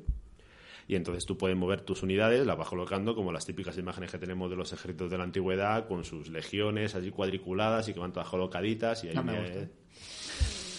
Pero, pero, pero yo lo que recuerdo es que el ONUS se jugaba como con regla y todo, o sea, no era con, no era con casillas ni nada de eso. No, no, no, lo plantas en, el, en, la mesa y... Sí, y pero tienes que medir, porque Sí, sí, lo- tienes que medir, tienes que medir. Yo lo he jugado, ¿eh? yo lo jugué aquí, creo que con Diego lo jugué hace ya un montonazo de años. pues a Yo es que he jugado al de Draco Ideas, pero el de la Segunda Guerra Mundial, que ese sí que es. Ese- ese es por casillas, sí. Por casillas, y claro, ese es más mi rollo. Es 2 GM, sí, sí. Está claro que lo que le falta para que sea tu rollo es que tenga 6 jugadores contra 6 o algo así. No, pero- ya está. que haya negociación, favor, ¿no? no, no, no os olvidéis al Wookiee, eh, Rafa, por favor. Que, no, sigue, sigue, perdona, ¿no? Que, el- pero Bueno, en- entonces la, la mecánica es muy parecida a la anterior, pero sí que al ambientarlo en una época distinta, a mí me gusta mucho este juego, sobre todo, como me suele pasar mucho con los juegos, a mí la mecánica, pues bueno, me dan un poco igual. Y por ejemplo, cuando juego a euros, yo me meto en la temática, aunque sea el juego más descarnado que te puedas encontrar, yo me, yo me meto en la temática. Siempre estoy jugando a Agrícola, yo tengo ovejas. Juego al Weather Machine, yo estoy directamente viendo la máquina, aunque tú veas cubitos solamente, ¿no? Entonces, a mí mucho la ambientación me, me llama mucho la atención. Y en este caso, lo- una de las cosas que más me llama la atención es que luego tú puedes recrear eh, batallas históricas. Entonces, tiene un libreto en el que te dice una serie de conflictos, por ejemplo, de la Segunda Guerra Púnica, pues venía una serie de batallas que habían sido, que están documentadas en, los registros históricos, y entonces te dice una distribución de tropas que tenía Cartago y tenía Roma, y entonces puedes hacer una serie de campañas anidadas en las que vas haciendo una batalla, dependiendo de cómo acabes esa batalla, tienes más o menos reemplazo, y con esos reemplazos juega la siguiente batalla. Pues pasas a Canás, a Zama, entonces al final de la, de la contienda entera, pues segundo, depende de los puntos que hayas tenido en cada batalla, puedes llegar a tener una victoria, una derrota final, aunque hayas perdido alguna de las batallas anteriores. Entonces, ya el hecho de recrear la batalla histórica, saber que si en esa batalla había caballería o no había caballería, había unos tipos de tropas o no había otros tipos de, de tropas, ya me parece bastante interesante, porque te aporta no solamente el propio juego, sino que te da también una ambientación histórica que, que te, que te- será de excursión otra vez. a Roma. Claro. Muy bien. Hombre, está claro que este autor se basó mucho en los, en los libros de Santiago Posteguillo porque el primer juego era claramente la trilogía de, de Escipión y el segundo de la trilogía de Trajano. Supongo que luego con el tiempo sacará otra o algún otro juego en la de Julio César que está sacando ahora o, o en la de Yodonna. Pero para que nos quede claro, Rafa, de primer juego ha traído una este arro que ha hecho él y de segundo uno que no ha salido. ¿O ¿Puede ser? bueno, pero si ha pasado ser uno esto? que ya ha salido. Es, pero Es posible, es posible. Pero nos la vendí de todo, ¿eh? Sí, sí, la verdad es que las dos cosas. Una cosa. eh, stop. Eh, llegamos a 50 minutos. Lo digo porque ¿qué os queda más o menos para que tengamos en cuenta que son unos 10 minutillos más como mucho, mucho, ¿vale? Lo digo por si queréis hablar. Pues con la lista que tiene que la lista la. No, pero me refiero No, pero un par de ellas o tres. Sí, sí. Porque Eh, si apuntar, yo, por ejemplo, he hablado de 13 dos, de dos juegos al mismo tiempo y ahora voy a hablar de otros dos. O sea, que, que lo, lo que os vayáis viendo. A lo mejor una ronda más y luego eh, una, en plan- en plan, otra cosa que hayáis destacado que queráis destacar. Sí, sí, sin Sí, problema. pues no sé. Y si quieres un par de ellos. Más que, que te hayan gustado así especialmente o alguno. Bueno, lo que puedes Vas hacer si vas- quieres hacer dos seguidos. cada Vale. uno. Claro, claro, eso es, ¿O eso es lo a- que decía. ¿Vas a querer luego hablar de decepciones? Sí, Sí, algunas sí, sí, sí, queremos, queremos. sí, después de... Sí, ahora dos, dos que te hayan molado y luego una. una Dos que te hayan molado y uno que te haya pues, decepcionado, que no te haya gustado, a lo mejor que esperas más. o yo qué sé. Vale. Tampoco es que llegar al insulto, pero Vale, te doy. pe- Venga, Emanuel, sigue. O lo tuyo. Bueno, pues eh, sabéis que soy de euros, entonces a mí un poco Por la eso temática... estás aquí, para, para cumplir el cupo, el cupo necesario. Efectivamente, a mí la temática, de hecho hay muchas veces que explico los juegos, yo me lo he leído, lo tengo que explicar, y digo, pues sí, este cubito se mueve aquí. No, Claro. que eso es un clérigo. No, que eso es un caballero. Un No. respeto, un respeto por los, Y, por los y- cubitos. Y muchas veces pues tengo un poco de discusión con la gente porque me dice, pero una introducción, aunque Mira, sea de mira lo que decía Rafa, la agrícola, ovejas. Estos son ovejas. Me falta Rafa para hacer la introducción y luego yo ya explico la, la mecánica. bien. Pues mira, este juego del que voy a hablar es Ender, el de Endes eh, Winter. Así que seguramente, claro, este- Sí, seguramente Rafa pasaría hasta frío jugando al juego. porque se metería ahí en, en- en el año 10.000 antes de, de Cristo, ¿no? En la, era, en la era glacial. Bueno, básicamente eso, son, eres- son tribus, pero pueden ser tribus que podían ser cualquier otra cosa. Hay una mecánica muy clara que es una especie de deck building, pero no acaba de ser deck building en todo porque tú no reciclas mucho tu mazo. Pero lo curioso es que tú, eh, el juego se juega en cuatro rondas. Cada una de las rondas vas a tener tres, eh, tres acciones. Bueno, acciones tienes muchas, pero tienes tres turnos. Y la mano que tú robas inicialmente eh, va a hacer que con esas cartas potencies las acciones en cada una de las rondas. Lo curioso es que todas las cartas que compres, o casi todas, no todas, van directamente a tu mano. Entonces tú puedes jugar con eso de, como estoy comprando cartas que van a mi mano, luego las utilizo para potenciar, eh, digamos, las siguientes acciones antes de que termine la ronda. Siempre puedes reservar cartas para final de ronda en la que hay un eclipse y puedes eh, obtener ciertos beneficios. Y luego tiene muchas cositas en el tablero. Tiene muchísimas expansiones. Yo siempre que llego a un juego con, con varias expansiones tengo la manía de meter todas. De hecho, en una ¿Todas? Todas. De hecho, hay, un- hay una anécdota curiosa con el Anachrony que cuando llegó la Infinity Box eh, te dice específicamente qué expansiones casan con unas y con otras. Eh, efectivamente. Yo dije, voy a jugar con todas. Un poco de experimento, a ver qué pasa, ¿no? Sí, Porque al final Puede, machín. también, también, también el creador seguramente que, que tuvo que probar todas, a ver si funcionaban, si no, pues bueno, nosotros hicimos el experimento, nos lo pasamos bien, sé que no hay que volver a jugar todas las expansiones de la Anacrony juntas, pero bueno, aquí en el Endes no está, digamos, eh, no pone en ningún sitio que no casen entre ellas y las pusimos todas. Hay una muy curiosa de pinturas rupestres, entonces te viene un, un tablerito pues con una especie de pintura rupestre y un rotulador mm, de estos de, de whiteboard que se pueden borrar y vas haciendo ahí tu pintura rupestre, vas eh, redondeando ciertas acciones y consiguiendo recursos, tiene cosas muy curiosas. Al ¿eh? Vas apilando, sí, una especie de Pictionary dentro del juego. Luego hay una otra eh, otro sitio en el que vas apilando unos monolitos y vas obteniendo ciertos recursos y te dan puntos por los pisos que, que amontones en los monolitos. No sé, la mecánica me parece curiosa. Eh, otra cosa que, que me gusta mucho de los juegos es que si están bien producidos y son bonitos en mesa, pues también me suelen llamar más. ¿Pero en qué mesa? Claro, el tema es ese. El otro día se lo oí eh, decir a un, a un amigo.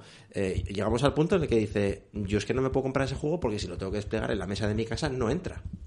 Y ya lo he oído más de una vez. Yo creo y que empieza no a ser no un problema. como que no entra, porque yo tengo una mesa normal, ¿eh? Eh, tengo una mesa de 90, por, o sea, quiero decir que entra. El problema que tiene ese juego es que no está compacto, es decir, que eh, eh, está muy diseminado en la mesa. O sea, hay, Sí, que son hay- como módulos que Sí, puedes poner claro, como- entonces hay, como hay mejor una te parte que tú no ves, ni, ni, ni Ese es el la- principal la problema que nosotros allí, vimos, entonces... eh, dentro de que los juegos que ocupan mucho siempre existe ese problema, pero en este especialmente porque, porque eso, porque hay el juego está eh, atomizado en diferentes mecánicas, porque claro, este mezcla, hace un mix de todas las mecánicas de los euros. Hay mayorías, hay deck building, hay gestión de recursos, Hay Tetris, hay, bueno, si te pones a pintar ya, eso no lo metimos nosotros, que yo jugué con Luis, pero hay de todo. Hay de todo, sí, hay sí, de sí. todo. Entonces, claro, pero es que además hay que subir en tracks, eh, Sí. claro, entonces... Es verdad, yo lo, yo lo compré con el tapete.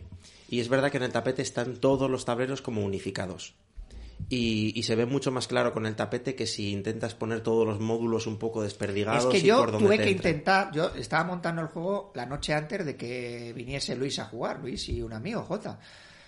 Y digamos, si hacemos un. No, no, ponemos en orden los mensajes que iba mandando, es quiero quemar este juego, quiero vender este juego. eh, porque intenté varias formas de ponerlo. O sea, eh, antes de eso probé, venga, pongo esto aquí y esto allá. No. Y lo cambio ahora porque, claro, luego en la mesa siempre está la circunstancia de que uno ve las cosas al revés o lo ve de lado, que siempre yo, a mí me cuesta mucho verlo al revés y siempre lo pongo para mi lado y los demás, como dicen que le da igual, pues, pues si le da igual lo vas a ver al revés. Porque a mí, a mí me cuesta mucho, pero, pero aquí- lo he dicho, ¿no? En algún vídeo de GenX. Dentro de que eh, eh, tienes que pasar un proceso duro, tal, luego el juego fluye muy bien. No, no tuvimos muchas dudas de reglas. Alguna concreta, pero en general el juego fluyó sorprendentemente bien. Mi sensación que llegué a, a mesa puesta y con explicación preparada eh, fue muy satisfactoria. De hecho, es uno de los juegos que iba a comentar yo ahora. O sea, que, que me pareció un juego muy, muy, muy a destacar. y con un precio bastante ajustado para el material que tiene. Sin, eh, no, no tengo ni con tapete ni con nada, pero no sé si salía por 50 euros o Mm, 60 por ahí euros puede como ser, mucho sí. y trae bastante cosas. Lo, lo trae en español T- T- TCG Factory. TCG sí. Sí. Sí, yo en su momento me metí en la campaña, me metí con todo. Cada vez compensa menos, sinceramente, meterse en los, en los Kickstarter por el tiempo que tardan. Bueno, que eso ya es una cosa asumida, ¿no? Cuando te metes en uno de ellos. Pero ya entre aranceles, entre un montón de cosas que te las cargan después sin saber exactamente cuál es el precio final, para mí me está compensando cada vez menos. Pues ya sabes. Eh, bueno, de hecho, uno de los juegos que. Por comentar un segundo juego. Sí. El, el Mosaic, que estuve a punto de meterme en su momento. Me gustaba, pues, cómo estaba en mesa. Bueno, por lo menos los renders, cómo quedaba con el tema de las minis y tal.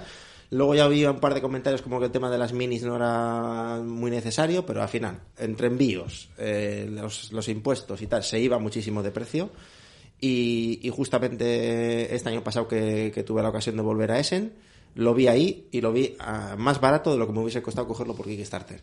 O sea, ya hay un momento que creo que no merece la pena eh, meterse en Kickstarter porque se ha perdido un poco eso de material exclusivo que te puede llegar a un buen precio. Y quizá el material exclusivo deja de ser tan exclusivo, no por, por una cuestión de exclusividad, sino porque tampoco llama la atención, porque no hay una... eh, los juegos son juegos de mesa, tampoco le puedes meter un unicornio, ¿no? Entiendo que habrá cosas que le puedes meter a niveles de producción y, cosas que no, ¿no? Pero es verdad que, que cuando ya estás acostumbrado a ciertas cosas, merece la pena este contenido exclusivo, que es un tapete o un token de primer jugador. De hecho, otra cosa que tenía Kickstarter antes es que a ti te llegaba el juego y a retail pues te tardaba al menos un mes más o incluso hasta seis meses en llegar a retail. Pero es que casualmente con el Les Winter ha llegado antes a tiendas que a los backers. Eso ya sí. es inadmisible. Porque saqué tú mi estás- dinero de la cartera y lo tuve al momento. Sí, efectivamente. Sí, a mí creo que ya no compensa meterse, a menos que sea algo muy, muy exclusivo, que seas muy fan de alguna temática y, y, y lo quieras, pero creo que no merece la pena. La sonrisa de Chechu es indescriptible ahora mismo. ante estas- es como he ganado esta batalla. Triunfo del retail. Venga, digo varios juegos muy rápido, ¿vale? Dos de ellos que creo que merecen mención especial a pesar de que no sean de 2022 como tal, pero han sido editados en español en 2022. Uno es, lo siento Chechu, una uno que, que, que es eh, una de las mejores partidas o las más divertidas que recuerdo, que es el de Oath. Eh, eh, que es un juego que me gustaría seguir jugando, por lo tanto Pero, no, no lo pongo como de- te refieres a la partida buena. con- la partida con- buena, con por los supuesto. compañeros adecuados. Sí, sí, no, no, los, no los, Claro. los no adecuados. y otro, eh, una que para mí, eh, la edición española de este juego es un pequeño acontecimiento, que es el Imperial Struggle, que me parece un juego sobresaliente. Ya tiene un par de años, pero el hecho de que salga en español creo que es destacable. A mí me parece que es una obra casi maestra y, tengo que venir a decirlo porque me- realmente lo creo, ¿no? Otro que va a destacar era el End del Winter. eh, me ha parecido, un juego de los más destacables editados este año. Y tengo dos juegos que creo que estarían en esta lista si los hubiera jugado que han salido este año, que son The Thing, que creo que es un juego que es mi rollo totalmente y que me lo iba a pasar genial, y otro es el Sleeping Gods, que lo tengo, no he llegado a jugarlo, pero que me apetece mucho. eh, pues un juego narrativo, amplio, de mundo semiabierto, un rollo de Trail eh, que me apetece mucho jugar, que lo tengo y no he podido probar. Así que esos dos juegos creo que de haberlos jugado este año estaría hablando de, de ellos seguramente. Pues de The Thing has tenido oportunidad de jugar en el club porque se han montado varias partidas Sí. a 8, 9 o 10 Sí, jugadores, sí, no sí, sé cuántos. Claro, con su tema. Sí, sí, sí. Nosotros, yo respeto absolutamente cualquier religión, De hecho, me ha pasado sexo, raza y... varias veces. Me ha pasado de la última. eh, bueno, pues a quedar con Javi Legacy eh, y que, que no les haya dado circunstancia, ¿no? Que pobrecito que estará ahora convaleciente, que ha tenido un pequeño percance.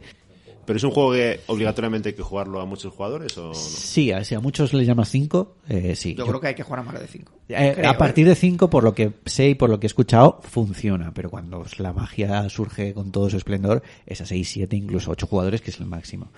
Eh, no sé, a mí me apetece mucho probarlo. Así que eh, yo sé que a Chechu no. Chechu, cuéntanos tú.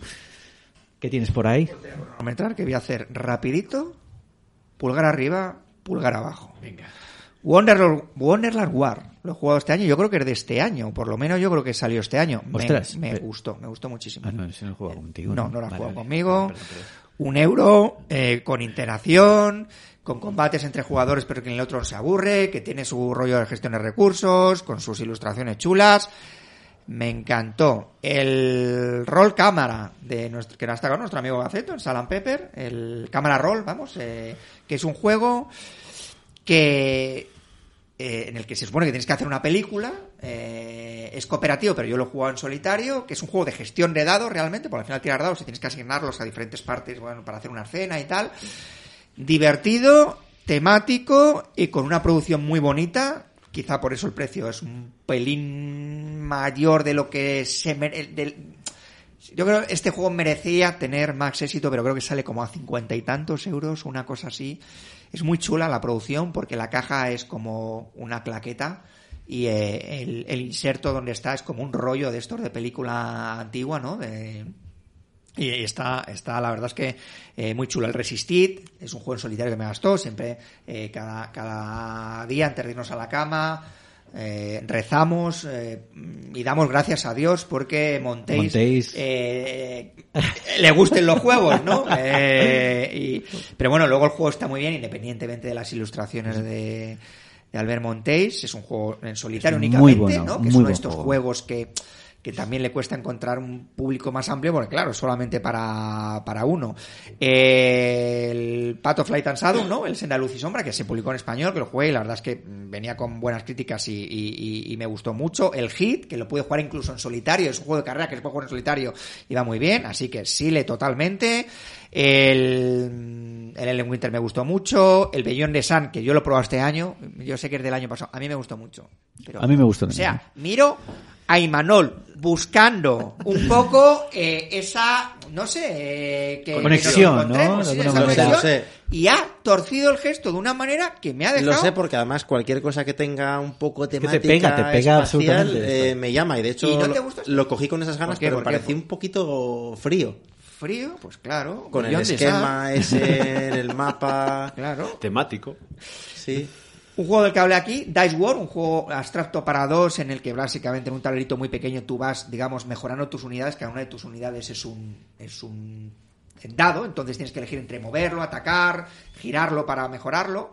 El Bullet, eh, que es un. Este, ¿quién lo sacó? Este lo sacó Melmac. eh, Melmac. Melmac, Melmac Game, que es un juego que quiere, digamos, eh, bueno, pues simular eh, unos videojuegos de los que yo no soy fan, de los shoot 'em up, estos y tal, pero que he jugado en, en solitario muy chulo, con un arte eh, precioso, eh, que me ha gustado mucho, y el gran rey para mí de este año ha sido Castillos y Catapultas, que es diversión sin colorantes, sin conservantes, como montar de la montaña rusa, no hay mecánicas, lo siento, de hecho, el juego tiene como unas cartas que añaden como que puedes hacer unas cosas especiales, lógicamente esas cartas a, a la basura, o sea, que decir con eso, o sea, es como Y tienes un poquito de, de- de house rule también, ¿no? Un poquito de o sea, house la- rule. Mi house rule es quitar rules. O sea, en este caso, claro, yo he jugado con mi hija y es, pues, eh, la verdad es que tiene una producción muy chula. El juego es un poco caro porque tiene una producción muy chula que básicamente, bueno, pues es destrozar el castillo que tiene el otro. Además, he comprado la ampliación, con lo cual ya puedo hacer un castillo en condiciones.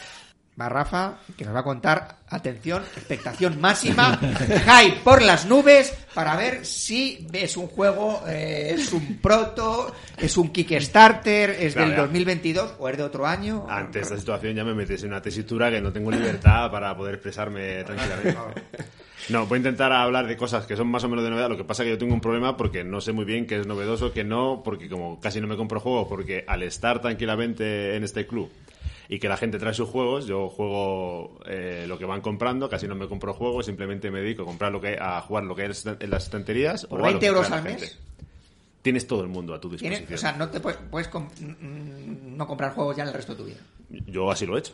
Claro, claro, además es Sí, que sí. sí, sí, es, es un paradigma que ponemos muchas veces sobre la mesa, pero es que realmente, Rafa, antes lo hablábamos, es que Rafa sí lo ha hecho. Sí, o sea, sí. esto que decimos, loco, no, no, esto sería lo ideal, no, no, es que, que, que sucede, Hay que hay gente que lo hace. Hay gente que lo hace. Yo sé que luego hay gente que tiene problemas que solamente puede jugar los juegos que tiene comprados en la estantería, pero bueno, eso es Venga, Rafa, adelante, háblanos del juego que más te gusta. Venga, por favor. Bueno, pues voy a hablar de un par de juegos. Uno es eh, Mille Fiori, o como se diga, es algo así como en italiano. Sí, este sí es de este año. Este de este año, ¿Es ¿no? el Eh? Sí. Yo diría que sí, pero como soy un au- auténtico ignorante sobre autores editoriales, entonces... ¿Podrías repetir el título? Por es- Mille Fiori. Ya le tenemos en latina también. Ah, sí, sí, sí, sí, claro. sí, Es, sí, sí, es un cierto, juego cierto. precioso y los componentes son súper bonitos. Es, es un, es un euro, yo creo, eh, muy asequible muy familiar, en el que tiene una mecánica de draft en la que tienes tu mano, tienes que coger una carta como siempre, como el Seven Wonder, y la pasas al siguiente y con esa carta ejecutas una acción. Entonces luego tienes una serie de acciones en el tablero donde vas a puntuar de forma muy diversa, ya sea por eh, eh, hacer una- alguna serie de, de subir en un track o directamente hacer una serie de símbolos y tener símbolos distintos. Es decir, que tiene una serie de mecánicas muy fáciles de im- implementadas en el tablero y que tú juegas la carta y ya directamente puntúas puntuando en distintos, en distintos parámetros. Y ahora yo creo, no sé si lo han sacado en, no, si lo han sacado en castellano o... Sí, ha salido en castellano. Sí, sí. Pues ese me, me gustó bastante. Y luego otro que he probado así bastante actual, lo que pasa que realmente no es muy actual, es el Sky Mines, que es la reimplementación del Mombasa. De Fister. También eres fan de Fister, Imanol. Muy fan de Fister, sí. Incluso del Cloud este que ha salido, este, ¿cómo se llama? ¿Cloud Age? ¿O Cloud cuál. No, mira, precisamente ese no. Yo ese no lo he probado, el, el Cloud Age. Pero el, el, el Skyman quería probarlo porque Mombasa es uno de los juegos que más me gusta de Fister. Lo que pasa que, bueno, como tiene esa... Temática, un temática que, yo mira que me meto lo pa- en el papel pero sin embargo ahí no vi yo tampoco el problema pero bueno hay gente que es básicamente el mismo que Mombasa si no si lo habéis jugado Sí, sí, sí, sí. es exactamente igual. Quizá yo los símbolos me costaban un poquito más de trabajo verlos en el mapa, aunque tiene luego un- una, una parte atrás en el tablero en el que cambia un poquitín, o por lo menos por lo que lo vi, porque no llega a jugarlo. Y luego tiene una serie de módulos de esto que le gusta hacer a, a Fister, de hacer una especie como de pseudo campaña, y van metiendo pequeños módulos que cambian el juego. Pero ¿te merece la pena, si tienes el Mombasa, tener este? No, yo diría que no. No, no. O tú tienes los dos. Yo creo que sí merece la pena. Sí, en serio. Sí, sí, yo ¿Por qué tengo, Fister? yo tengo los dos, sí. Bueno, ent- entonces por eso. Bueno, pero aparte, precisamente porque el segundo justamente es de temática espacial. Es que con Claro, eso me claro, tienen claro, ganado, es si que es que estas no, cosas- no saben cómo hacerlo. Vale, bueno, ya por terminar, uno que seguramente no es novedad, pero que me gustó mucho, lo jugué también eh, online, y es el, el tiburón, el Jaws. Ah, muy bien. Es súper, súper divertido. Me parece sí un que es juego. temático, ¿no? Yo creo que... Es muy, muy temático. Me parece súper divertido con los dos escenarios en el que primero tienes que cazar al tiburón. Juega, uno juega como el tiburón y otro juega como el resto de personajes del- de la película, como tres personajes, el policía y los dos que están con los barcos. Cada uno tiene acciones complementarias y tienen que intentar encontrar al tiburón y cuanto más tarden en encontrarlo, más gente se va comiendo el tiburón y más fuerte va a ser en, la segundo, en el segundo escenario. En el segundo escenario le das la vuelta y tienes el barco y entonces los, los otros tres jugadores tienen que intentar matar al tiburón con las herramientas que hayan conseguido en, el- en la fase anterior o cuanto mejor lo han hecho en la fase anterior, más herramientas tendrán para atacar al tiburón y el tiburón podrá atacar eh, mejor cuanto mejor lo haya hecho en su primera fase porque tendrá cartas de acción que le permiten pues tener sus superpoderes y, y masacrar a los que están en el, en el, en el barco, en la horca.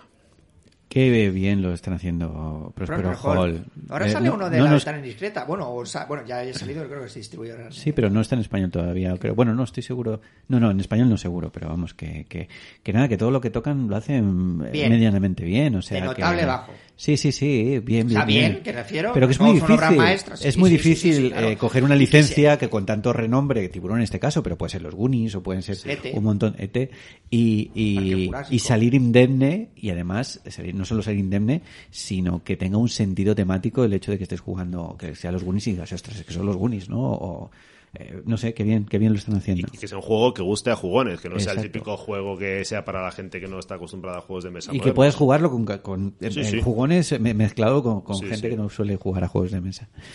Muy bien, vamos a cambiar de tercio. Hemos estado en el- la senda de luz y sombra, hemos estado en la luz, vamos a la sombra. Vamos a hablar de... ¿Te, te ha gustado? Ese es lo que te... La comidilla, ¿no? Se te cae la babilla. Eh, bueno, pues cosas que no nos gustan, que no nos han gustado, juegos que nos han decepcionado, que nos apetecían y resultó al final ser un fake y que no, o directamente eh, no sale, no sale Rafa. o directamente, nada, nada, perdón, es que has puesto la, la cuenta atrás. Abuelo. Bueno, o directamente que, que no nos han gustado, directamente. Entonces, Imanol, adelante, empieza tú, dispara. Pues a ver, mi sombra es un poco contradictorio porque el, el juego sí me ha gustado, lo que pasa que mis expectativas eran altísimas. Y, y quería hablar de Perseverance, que es el cuarto gran juego, porque es verdad que ahora ha sacado un filler, y me estoy refiriendo a la editorial Mindclass. Para mí Mindclass es eh, compra directa, porque los... los tú ya tienes, tú tienes muchas compras directas, ¿eh? Vital, Minecraft, Vital- Alexander... Alexander no tanto, porque es verdad que mira que Maracaibo suele gustar mucho y a mí no me encanta. Pero sí, pero Vital y Minecraft es para mí es compra directa, sobre todo Minecraft.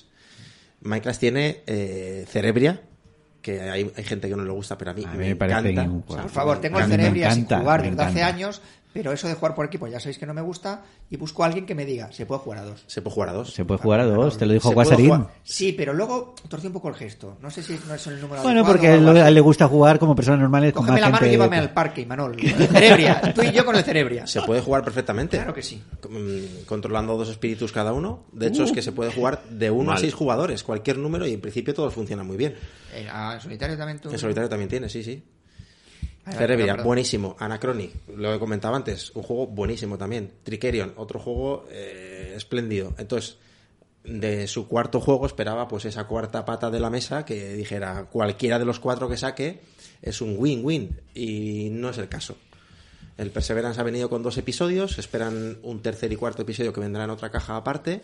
La idea un poco de este juego es acabar jugando todo un poco en campaña, pero como venimos de, de- eso, de, de no poder repetir juegos, pues plantearte sacar un juego y jugarlo en campaña, en partidas largas, eh, creo que, no va a tener eh, eh, mucha aceptación. Y luego la mecánica no me parece tan novedoso como sus tres eh, juegos eh, anteriores. No sé si lo habéis tenido ocasión de probar, el Perseverance.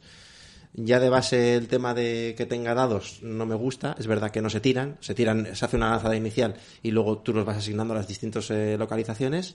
La premisa es buena, pues porque básicamente eh, lo que hace es que un barco vara en una isla desierta y se encuentra que, que hay un portal abierto en, ese, en esa isla y de repente hay dinosaurios y tiene que combatir contra los dinosaurios. ¿Ves? Entonces, Ese tema me mola más que el Weather Machine. Bueno, sí, pero, más- pero como he dicho, la premisa parece que es buena, pero luego parece que la temática ha sido un poco pegada. De hecho, los propios diseñadores dijeron que la temática inicial iba a ser otra. Iba a estar ambientado en el oeste y, luego se derivó a esta temática un poco rara. de- Tirar no piedras contra su propio tejado. O sea, no lo veis temático porque no lo es, amigos. Entonces, después de decir que ha sido un poco la decepción, me, di- me diréis, ¿compararás el episodio 3 y 4? Por supuesto que lo voy a hacer, porque a lo mejor un día se cuadran los astros, puedo jugar los cuatro Claro, con claro, el mismo grupo de con las gente. expansiones. Y bueno, y, y puede ser puede ser interesante. Eh, pero bueno, sí, es un poco ahí, en- en- navego entre dos mares. Me ha gustado el juego, está bien, pero me esperaba algo más, viniendo un poco de la trayectoria esta de Minecraft. Eh, yo voy a decir un par de ellos. De hecho, voy a decir tres. Venga, Luis, claro que sí, The Other Side of Luis Play. Me pasa, voy a poner la tirita primero, me pasa un poco igual que. No, no son juegos que me han disgustado, sino que posiblemente tenía unas expectativas bastante altas. Este Essen se hablaba mucho de Revive, eh, como uno de los juegos que más ha destacado, de que la gente ha puesto más en boga, ¿no? Creo que venía con la idea de ver algo parecido a lo que había sucedido con Ark Nova, el cual me pareció un juego muy a destacar, un juego excelente, y con este no me ha ocurrido, ¿no? Dentro de que tiene cosas, pues, a mentar y tiene un par de mecánicas que me parecen interesantes, el juego me dejó bastante, bastante frío y esperaba bastante, bastante más. Puede ser una cuestión de expectativas, también no es más juego ni mucho menos, ¿eh? El otro es un juego que lo tenía todo para que me gustara. La partida fue divertida. Eh, y creo que mm, salí muy entusiasmado, pero según ha ido pasando el tiempo, me he ido dando cuenta que no estoy seguro de si quiero volver a repetir a jugar. Eh, es Nemesis Lo- Lockdown. Sin haber jugado al Nemesis primero, que es el que todo el mundo me dice que es estupendo y es excelente, y es el, el juego primigenio al que debería haber jugado. Eh, la partida fue muy interesante, fue muy divertida, eh, y además lo- tuve compañeros estupendos muy, muy, que se meten mucho en el, en el rollo, ¿no? Pero sí que me dio la sensación según iba avanzando eh, avanzando el tiempo y, iba eh, recopilando un poco sensaciones eh, que a pesar de, que me gustara el juego me ha quedado al final un, pozo que, eh, del que no me apetece a, que no me apetece volver no me apetece mucho más otro tipo de, de, juegos como el que hablábamos de Zinc que a lo mejor te está ofreciendo te pone sobre la mesa otro tipo de cosas que, que, que quizá me tiren más que este y, y el otro que voy a, del que voy a hablar es un jueguito que, que del que también podía esperar algo más por ser una cuestión de eh, roles ocultos, un juego bastante contenido, que había sido un Kickstarter que había estado bastante bien, eh, que se había editado en español, que eh, es eh, Hidden Leaders, que es un juego que tiene todo esto que me podría gustar, ¿no? Este tipo de, de, de mecánicas y que resultó ser un pufo bastante grande, a pesar de que intenté, pufo, ojo, intenté, ojo, ojo. intenté darle partidas para ver si, si aquello funcionaba, ¿no? Pero, pero al final tienen las mecánicas, eh, sobre todo las dos principales, que es la de eh, utilizar eh, tus cartas para subir o bajar un track y luego desvelar eh, a qué facción perteneces para ver si ese track está en el lado idóneo para que te dé puntos que acaba resultando aburrida y que acaba resultando eh, muy previsible. Eh, eh, para mí fue más que decepcionante, es que me parecía que, que, que podía gustarme, porque, porque tiene estas cosas que me, que me podían interesar, ¿no? Eh, y nada, pues esas tres cosillas son las que, las que puedo decir. Insisto, Nemesis es un gran juego, ¿eh? Lo que pasa es que, bueno, pues... Pero queda, queda sobrevolando. queda, queda sobrevolando el limbo, el limbo de la nada. Venga, que estás deseando, Checho, No, no, disparar. no, ¿Cómo que no? Si no, llevas no todo el programa no tengo esperando. tantos, no tengo tantos. tantos. pero da igual, estás, llevas Digo con la dos, escopeta, mira, la escopeta dos, cargada. La Digo dos solamente, digo dos. Lo barato sale caro. Acudí raudo a la estantería donde colocamos eh, cuidadosamente un juego que salió hace poco, editado por Maldito Games, Flamecraft. Del cual cantamos loas en el capítulo anterior, por cierto, sobre su precio, su, sí, su no, estética. pero porque yo creo que no lo habíamos jugado. Yo No, creo no, que claro, lo había claro, sacado. claro. Es que es un juego con un precio del 2009, porque vale 35 euros y tiene una caja. eh, o sea, no es un cajote, no, no es el Weather Machine, pero tiene una caja mm, tamaño Qatar o tam- una cosa así, con unos componentes que están bastante Un bien. tapete, porque ¿no? tiene- un tapete, tiene un ¿no? tapete de neopreno, o sea, de estos de, sí, de... Lo que pasa es que es un tapete, eh, digamos, eh, eh, que no, o sea, apaisado, eh, apaisado que ocupa toda la mesa y finito, que digamos que representa la ciudad donde tienen que ir los dragones. Y, y luego las cartas de los dragones están bien, los, los, los tokens de los dragones están bien. Y dice, bueno, por 35 euros, esto es que me tiene que gustar sí o sí, porque yo tengo que rentabilizar esto. Pues no. Eh, es extremadamente sencillo, extremadamente sencillo. Eh, y la interacción es que te, te ríes. O sea, hay bastantes tipos de recursos y tienes una limitación que es también como 7, 8 por cada uno. O sea, tienes te- puedes tener, no sé, 45 recursos en tu, en tu zona de juego. Y la gran interacción es que si vas con tu dragoncito a una tienda donde hay otro dragoncito, le pagas un recurso. ¡Un recurso! Pero vamos a ver, ¿No quiero decir, toma dos y quédate las vueltas. Pero, ¿Os dais cuenta cómo está esperando este momento? Y quédate las vueltas. Se está, se está regodeando. Ah, bueno, también es verdad que, que- es una cuestión también de expectativas tuyas, porque el juego, el juego es un juego que es lo que yo, ofrece. yo, de hecho, es un juego que en la tienda lo recomiendo a los que van buscando juegos eh, de iniciación, tal y cual. Digo, mira, este es un juego precioso, es un juego que entra por los ojos, es un juego que tiene unos componentes espectaculares, es un juego que, que- que vale 35 euros, que eso, mm, o sea, puedes comprar todo el mundo. Y que si no mm, sales del universo La Cerda, pues... eh, pero el otro día estuvieron unos, un- unos clientes que me preguntaron por el Great Western Trail Argentina y me dijeron, ¿este o el normal? Y yo, claro, le digo, pues este, ¿no? Porque habrán pulido más mecánicas, la verdad que no sabía. Digo, pero claro, dije, pero es un juego. Dice, no, a nos- a nosotros nos gustan los euros y cuanto más duros mejor. Digo, me hago un selfie con ellos. que me firmen donde sea, porque en la, en la tienda nuestra, que entren unos tíos por la mesa y digan que me gustan los euros duros, vamos, yo me pongo a llorar. Porque claro, estoy del culo veo, culo quiero y el ni fu ni fa. el amigos de mierda, el preguntar de mierda y el juego de mierda, pues imagínate. Eh, a todo esto, ¿no? Que el Flamecraft yo creo que es un, es un juego que es eh, para todo el... eh, o sea que... eh, pero este concretamente me pareció excesivamente simplón. Y luego uno que jugué este año, es que no sé si salió este año, ¿no? Eh, que es el Paulo House, eh, que es un juego en solitario, se me hizo bastante bola, me parece que dura bastante. Es de 2018. Ese me lo has regalado. Claro, Ah, mira. no lo Ah, por eso, te lo claro. regalé. te lo regalé, Luisín. Y- y Oye, pues yo quiero jugarlo. Me apetece. Joder, claro. Lo que pasa es que yo creo que los solitarios no deben durar, no deben durar mucho. O sea, yo no sé si me jugaría un, ¿no? Un Cerebria o algo de estos en solitario. No me veo una hora y media en solitario. Ya. No, no me veo. Ah, pues yo sí, yo sí, yo sí. ¿Sí? Yo...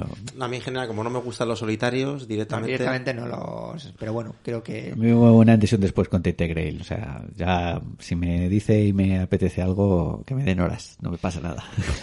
Así que, así que nada, no, no, te, no te creas que tengo mucho más. Eh, Rafa, ¿hay alguno que no te haya gustado? ¿O te haya Pues menos? Soy bastante bondadoso en este aspecto porque casi nunca, siempre que voy a jugar algo, pues ya más o menos sé a dónde voy y suelen ser juegos bastante clásicos, entonces es difícil que me encuentre algo que, que sea una completa decepción.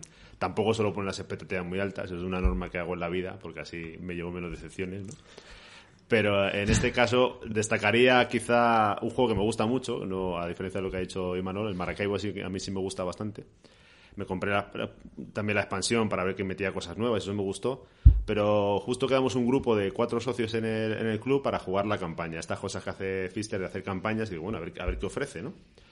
Y la verdad es que la campaña de Maracaibo era, no sé, me pareció un poco... Tienes un montón de cartas ahí en el que juegas una partida entera y va saliendo cada de las cuatro rondas que hay, que son toda la partida entera, las cuatro rondas durante sus dos horas, pues cada ronda sale una tarjeta nueva, una carta nueva en la que indica misiones que tienes que cumplir. Y cuando hay esas misiones hay unos puntos de decisión donde dice, bueno, votar si queréis hacer esto, hacéis lo otro. Y depende de lo que votéis, cambia un poquito un token que sale o no. Es decir, que al- al final, después de toda una partida, han metido tres o cuatro tokens. Ahora juega la siguiente partida basando en la anterior, que han metido a lo mejor un tokencillo que cambia el mapa de una forma muy sutil. Y de nuevo, durante toda la partida, después de dos horas, tienes un momento de decisión para meter un token o no. O sea, realmente al final está jugando, jugamos cuatro partidas y eran cuatro partidas idénticas prácticamente, con pequeños matices que, que no, no, no compensan decir que estoy jugando una campaña. Entonces, no te los módulos poco a poco. Más dificultad, ¿no? Como, como añadir dificultad, pero no tanto como campaña, creo. Sí, sí, sí. Es que diciendo lo que estás contando, pues entonces básicamente lo que puede haber hecho es, pues eso, setups diferentes, con tokens diferentes y Claro. ya está. Los hay. Hay Lo que luego... pasa es que si lo vendes así, pues igual Claro. llama más y Sí, vende más. Sí, sí. No, si luego el Maracaibo, si tú coges y dices, vea, hay una forma de jugar, el que haces el setup básico, o un setup intermedio o más complicado. Pues te puede cambiar el juego a decir que es una campaña y que va cambiando poco a poco a que te cuente una mini historia de eh, Pepita se ha encontrado con su padre que está malo, vete a buscar hierbas a, a Macao. Y vas a Macao y entregas tres hierbas y ya has cambiado la historia, yo qué sé. Era un poco... Eso me decepcionó un poco. Que un rolero ve estas cosas y dices, ¿esto qué es? Ya, ¿esto qué es? Aquí no hay historia ni, ni nada. Efectivamente. Eh, bueno, venga, decirme una cosa que eh, haya destacado de vuestros años, de vuestros años, de vuestro año 2022, pero que no sea un juego como tal. Manuel. Bueno, pues que tuve la ocasión de ¿La pregunta estaba en el guion? Sí, ¿por qué no? Lo acabo de sacar de Tuve la la... ocasión de volver a ese después del parón de, de la pandemia. Eh, eso sí, había que asistir con mascarilla, aunque ya prácticamente en cualquier sitio no era obligatoria. Pero igualmente la experiencia fue, como siempre, espectacular.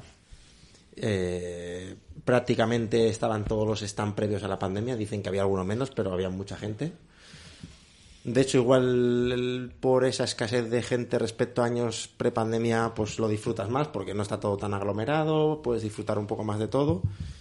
Y, y bueno, la curiosidad, hi- hice parada obligatoria los cuatro días de la feria en el de, de Ion Games para hacer una visitilla a mi amigo Phil Eklund. Bueno, Hombre, Yo lo llamo amigo, él me, él me dirá persona Estás- desconocida. estás ahí en Él el- te, él te dirá Hombre, perturbado te- que viene a, ¿no? A acosador. Te dirá, Pero hombre, le- tú eres el que me dice las cosas de los planetas que tengo que Pero, meter, le, ¿no? pero Y- le hizo gracia que, que, que la primera visita diaria fuera a su stand. O sea, fuiste todos los días a verle. Todos Los buenos días. días. Buenos días. Le traía, le llevaba curasanes o algo. No me lleve croissants. Eh, quiero que dure muchos años. No, no, no lo ¿Habrás a- hecho alguna foto con él? Me hice una foto, estuve Claro. jugando al, al juego que presentan este año que viene, eh, que nos lo estuvo explicando él. Bueno, pues no sé, como, como disfruto mucho de su trabajo, pues a lo mejor no me paro a, a jugar una partida con, con Rosenberg, pero, pero bueno, pues, pues, Claro, claro. admiro lo que hace, pero sobre todo por la investigación que tiene detrás de sus juegos eh, y me parece que, que la labor que hace metiendo ese tema en los juegos, pues que es mayor que decir movo ovejitas, compro ovejitas o tal, que no tiene mayor que misterio. Bueno, eh. Que me gustan, No, no, me no, gustan, broma, broma. pero que no tiene, no tiene mayor investigación detrás, bueno. No, Pero yo quiero volver a ese, pero Luis no me deja. Sí te dejo. No me eh. dejas. Quiero ir contigo, Luis. Bueno, pues vámonos, este año no vamos, venga, que sí, este año no El vamos. año que viene hay que ir. Bueno, es un fan declarado de Eklund también. ¿Y el, el juego de este año cuál te refieres? ¿Al Pax Hispánica o era otro el que tenía para este año? Este tiene, no, creo que es este año el Pax Hispánica. Sí, por eso, pero no sé a cuál te O refieres. sea, el que estaba presentando ahí era Interstellar, Ah, vale. Sí. que se ha retrasado un poquillo, ahora ya saldrá en 2023 con uno de los módulos de High Frontier. Interstellar antiguamente era una expansión de High Frontier, lo ha separado del juego, sigue siendo cooperativo como lo era en el High Frontier, pero ahora son juegos totalmente independientes. Y lo curioso es que tú puedes jugar una partida al High Frontier y unir directamente el, el módulo que va a venir junto con el juego.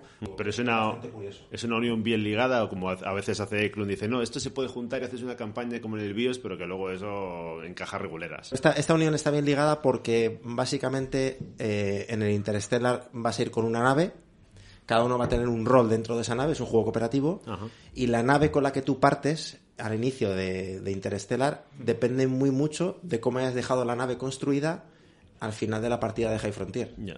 Y he de decir que al final de la partida de High Frontier, la aportación que tú hagas esa- a esa nave te va, a dar, te va a dar unos puntos u otros, pero si tú no cuentas con que vas a tener que luego utilizar esa nave en una partida eh, independiente, pues la haces de la mejor manera para conseguir los puntos que tú quieras. Pero si tú piensas luego ya que vas a utilizarla para, eh, para ese juego independiente, ya te preocupas de que, de que los motores funcionen, de que los escudos estén bien formados. No sé, me parece curioso. En general no me gustan los cooperativos, pero este, por supuesto, que se viene para casa. Yo lo de dejar la nave bien fo- informada me, me recuerda más al Galaxy Tracker.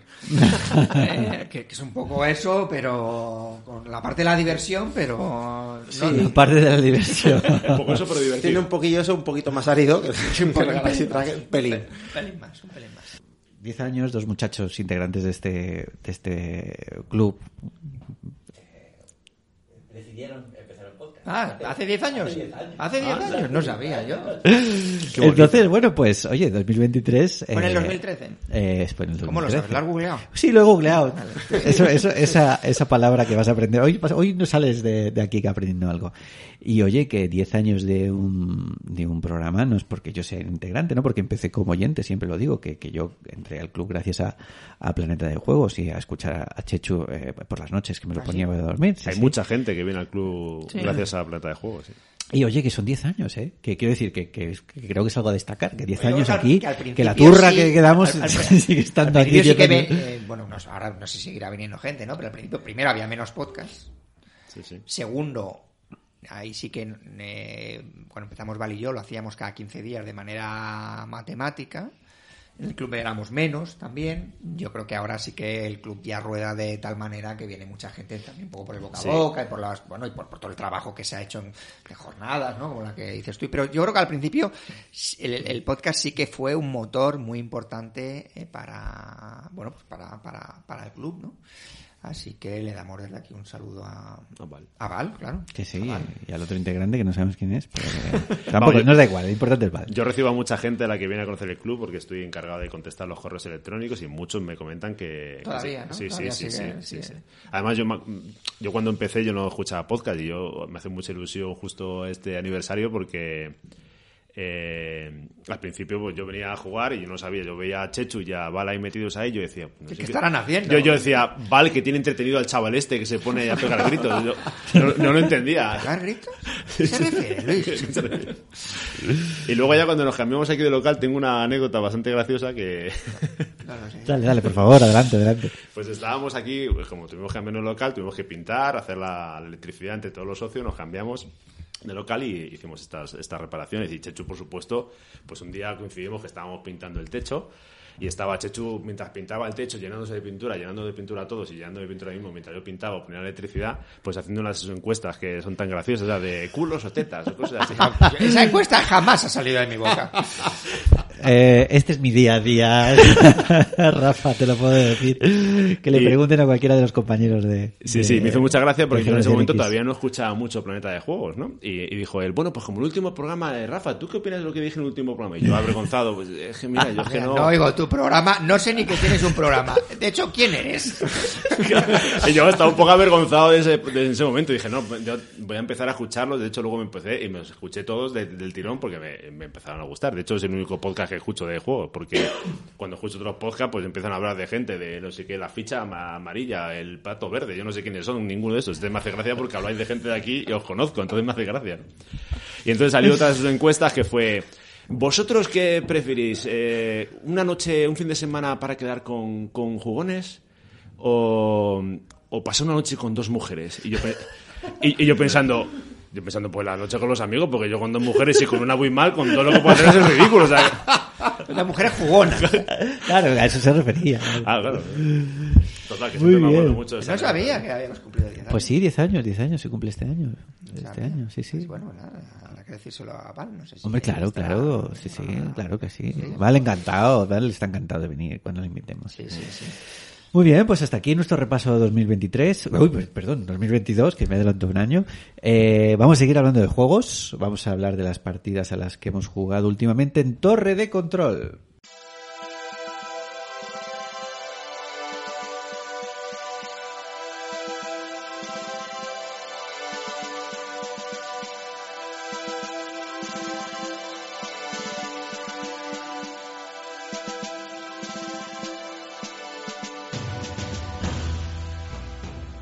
Pues vamos a empezar con nuestro orden de turno.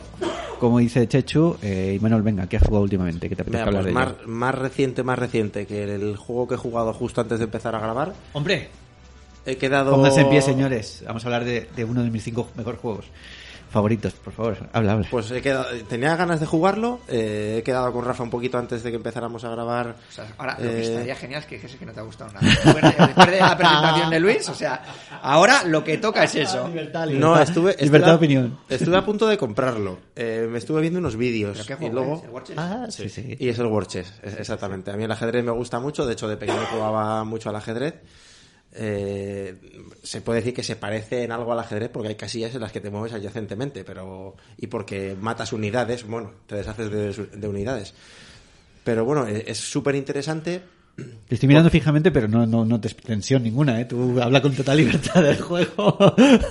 Es súper interesante, pues porque a ti te dan cuatro cartas de inicio en la que se asignan un número de tropas a esas cartas. Eh, tienes un despliegue inicial de, de dos losetas, digamos, que estás controlando en ese momento. El- la partida eh, termina y, decide el ganador en el momento en el que alguno de los jugadores controla un, un sexto asentamiento. Y, y básicamente con tus fichas lo que vas a ir haciendo es, bueno, las vas a ir reclutando, que las vas sacando de tu pool disponible al pool que luego va a ir a, a tu bolsa, eh, porque es una especie de, Backbuilding. de backbuilding, ¿no? Eso es, vas creando una bolsa en la que tú vas robando luego. ¿Te gusta el ajedrez? Si te gustan los juegos abstractos, pues yo creo que esto lo tiene todo. La caja más es bonita, lo de siempre. A mí si encima la caja pues es eh, curiosa, pues, pues me gusta también. Las fichas son las típicas fichas de póker. Eh, ya te digo, hace, hace meses que andaba detrás de él, luego al final un poco le, saqué de mi radar y justo me lo planteó Rafa antes de, venir aquí. Lo hemos jugado y, no sé, a mí me ha gustado mucho. Rafa creo que era la primera vez también que lo jugaba, ¿no? Sí, también me ha gustado mucho, sí. Y, y, bueno, a él también le ha gustado. No, no, así como reciente, reciente, más reciente que ese, imposible. Nos preguntábamos qué tal la expansión. ¿Realmente merece la pena? Porque hay tanta variedad de, de combos que se pueden generar entre las distintas facciones que... Yo lo he jugado mucho y la verdad es que eh, cuando ya empiezas a controlar las, las facciones, qué es lo que hace cada una, es verdad que las expansiones, las dos expansiones que hay, eh, riza un pelín el rizo algunas de las, de, hay algunas unidades. No digo que se pase de, frenada, pero a veces da la sensación de que, de que sí, ¿no? Como que quiere ser lo suficientemente diferente a las del básico y a veces quizás no era tan necesario darle, darle una vuelta de tuerca, sobre todo porque intercede mucho la idea de esto hacer, cuando ya sabes jugar o cuando no, vamos, cuando te apetece hacer cierto draft con las unidades e intentar combar las que tú crees que, que te pueden cuajar, ¿no? Eh, pero con las de las expansiones resulta un pelín más complicado. Eh, supongo que también yo eh, no he jugado mucho con las expansiones. He jugado- las he probado, he probado las, las unidades, pero, pero a lo mejor sabiendo jugar y habiéndolas jugado bastante, pues sí que empiezas a ver esos combos, ¿no? Pero me parece que hay algunas unidades que creo que están a puntito de pasarse un poquillo de frenada. Nos sorprendió que eh, no es tanto un draft según ponen las instrucciones, sino como al azar, pero casi nos parecía más lógico que fuese un draft, lo que tú hicieses, una selección de... Puedes jugar de las dos maneras, o sea, puedes jugar como si fuera eh, al azar. A mí me parece mucho más interesante el draft. Y de hecho, eh, cuando lo, yo a este lo jugué muchísimo durante la pandemia con, con nuestro querido Gelete. Jugamos muchísimo también con, con Albert Monteis, que lo jugué un montón con él. Y, y lo que hacíamos era un draft porque nos parecía muchísimo más divertido una vez ya empiezas a saber cómo, cómo combinarlo. No se puede hacer en la primera partida. No, no, claro. que no, no, pero, pero sí a la segunda casi. Eh, pero vamos, a mí es que me encanta. Es un juego que me gusta mucho, mucho. Muy bien, pues ahí le pongo una nota, ¿no? Claro, que le ponga una nota a Imanol. Por favor, nota. De 0 a 10. Venga, pues le voy a poner un, un 8. Le voy a poner un 8. Muy bien, muy bien, muy bien, Manol, muy bien. Pero ver- yo suelo puntuar relativamente alto. O sea, si me ha gustado mucho directamente es un 9. 10 solo se lo doy a un juego, que es High Frontier. 9 se lo doy a juegos muy selectos. Pero luego a mí me pasa que yo doy un 8 porque me ha gustado, pero es que luego la siguiente nota baja puede ser un 4. O sea, eh, o me gusta o no me gusta. Imanol directamente. Rius.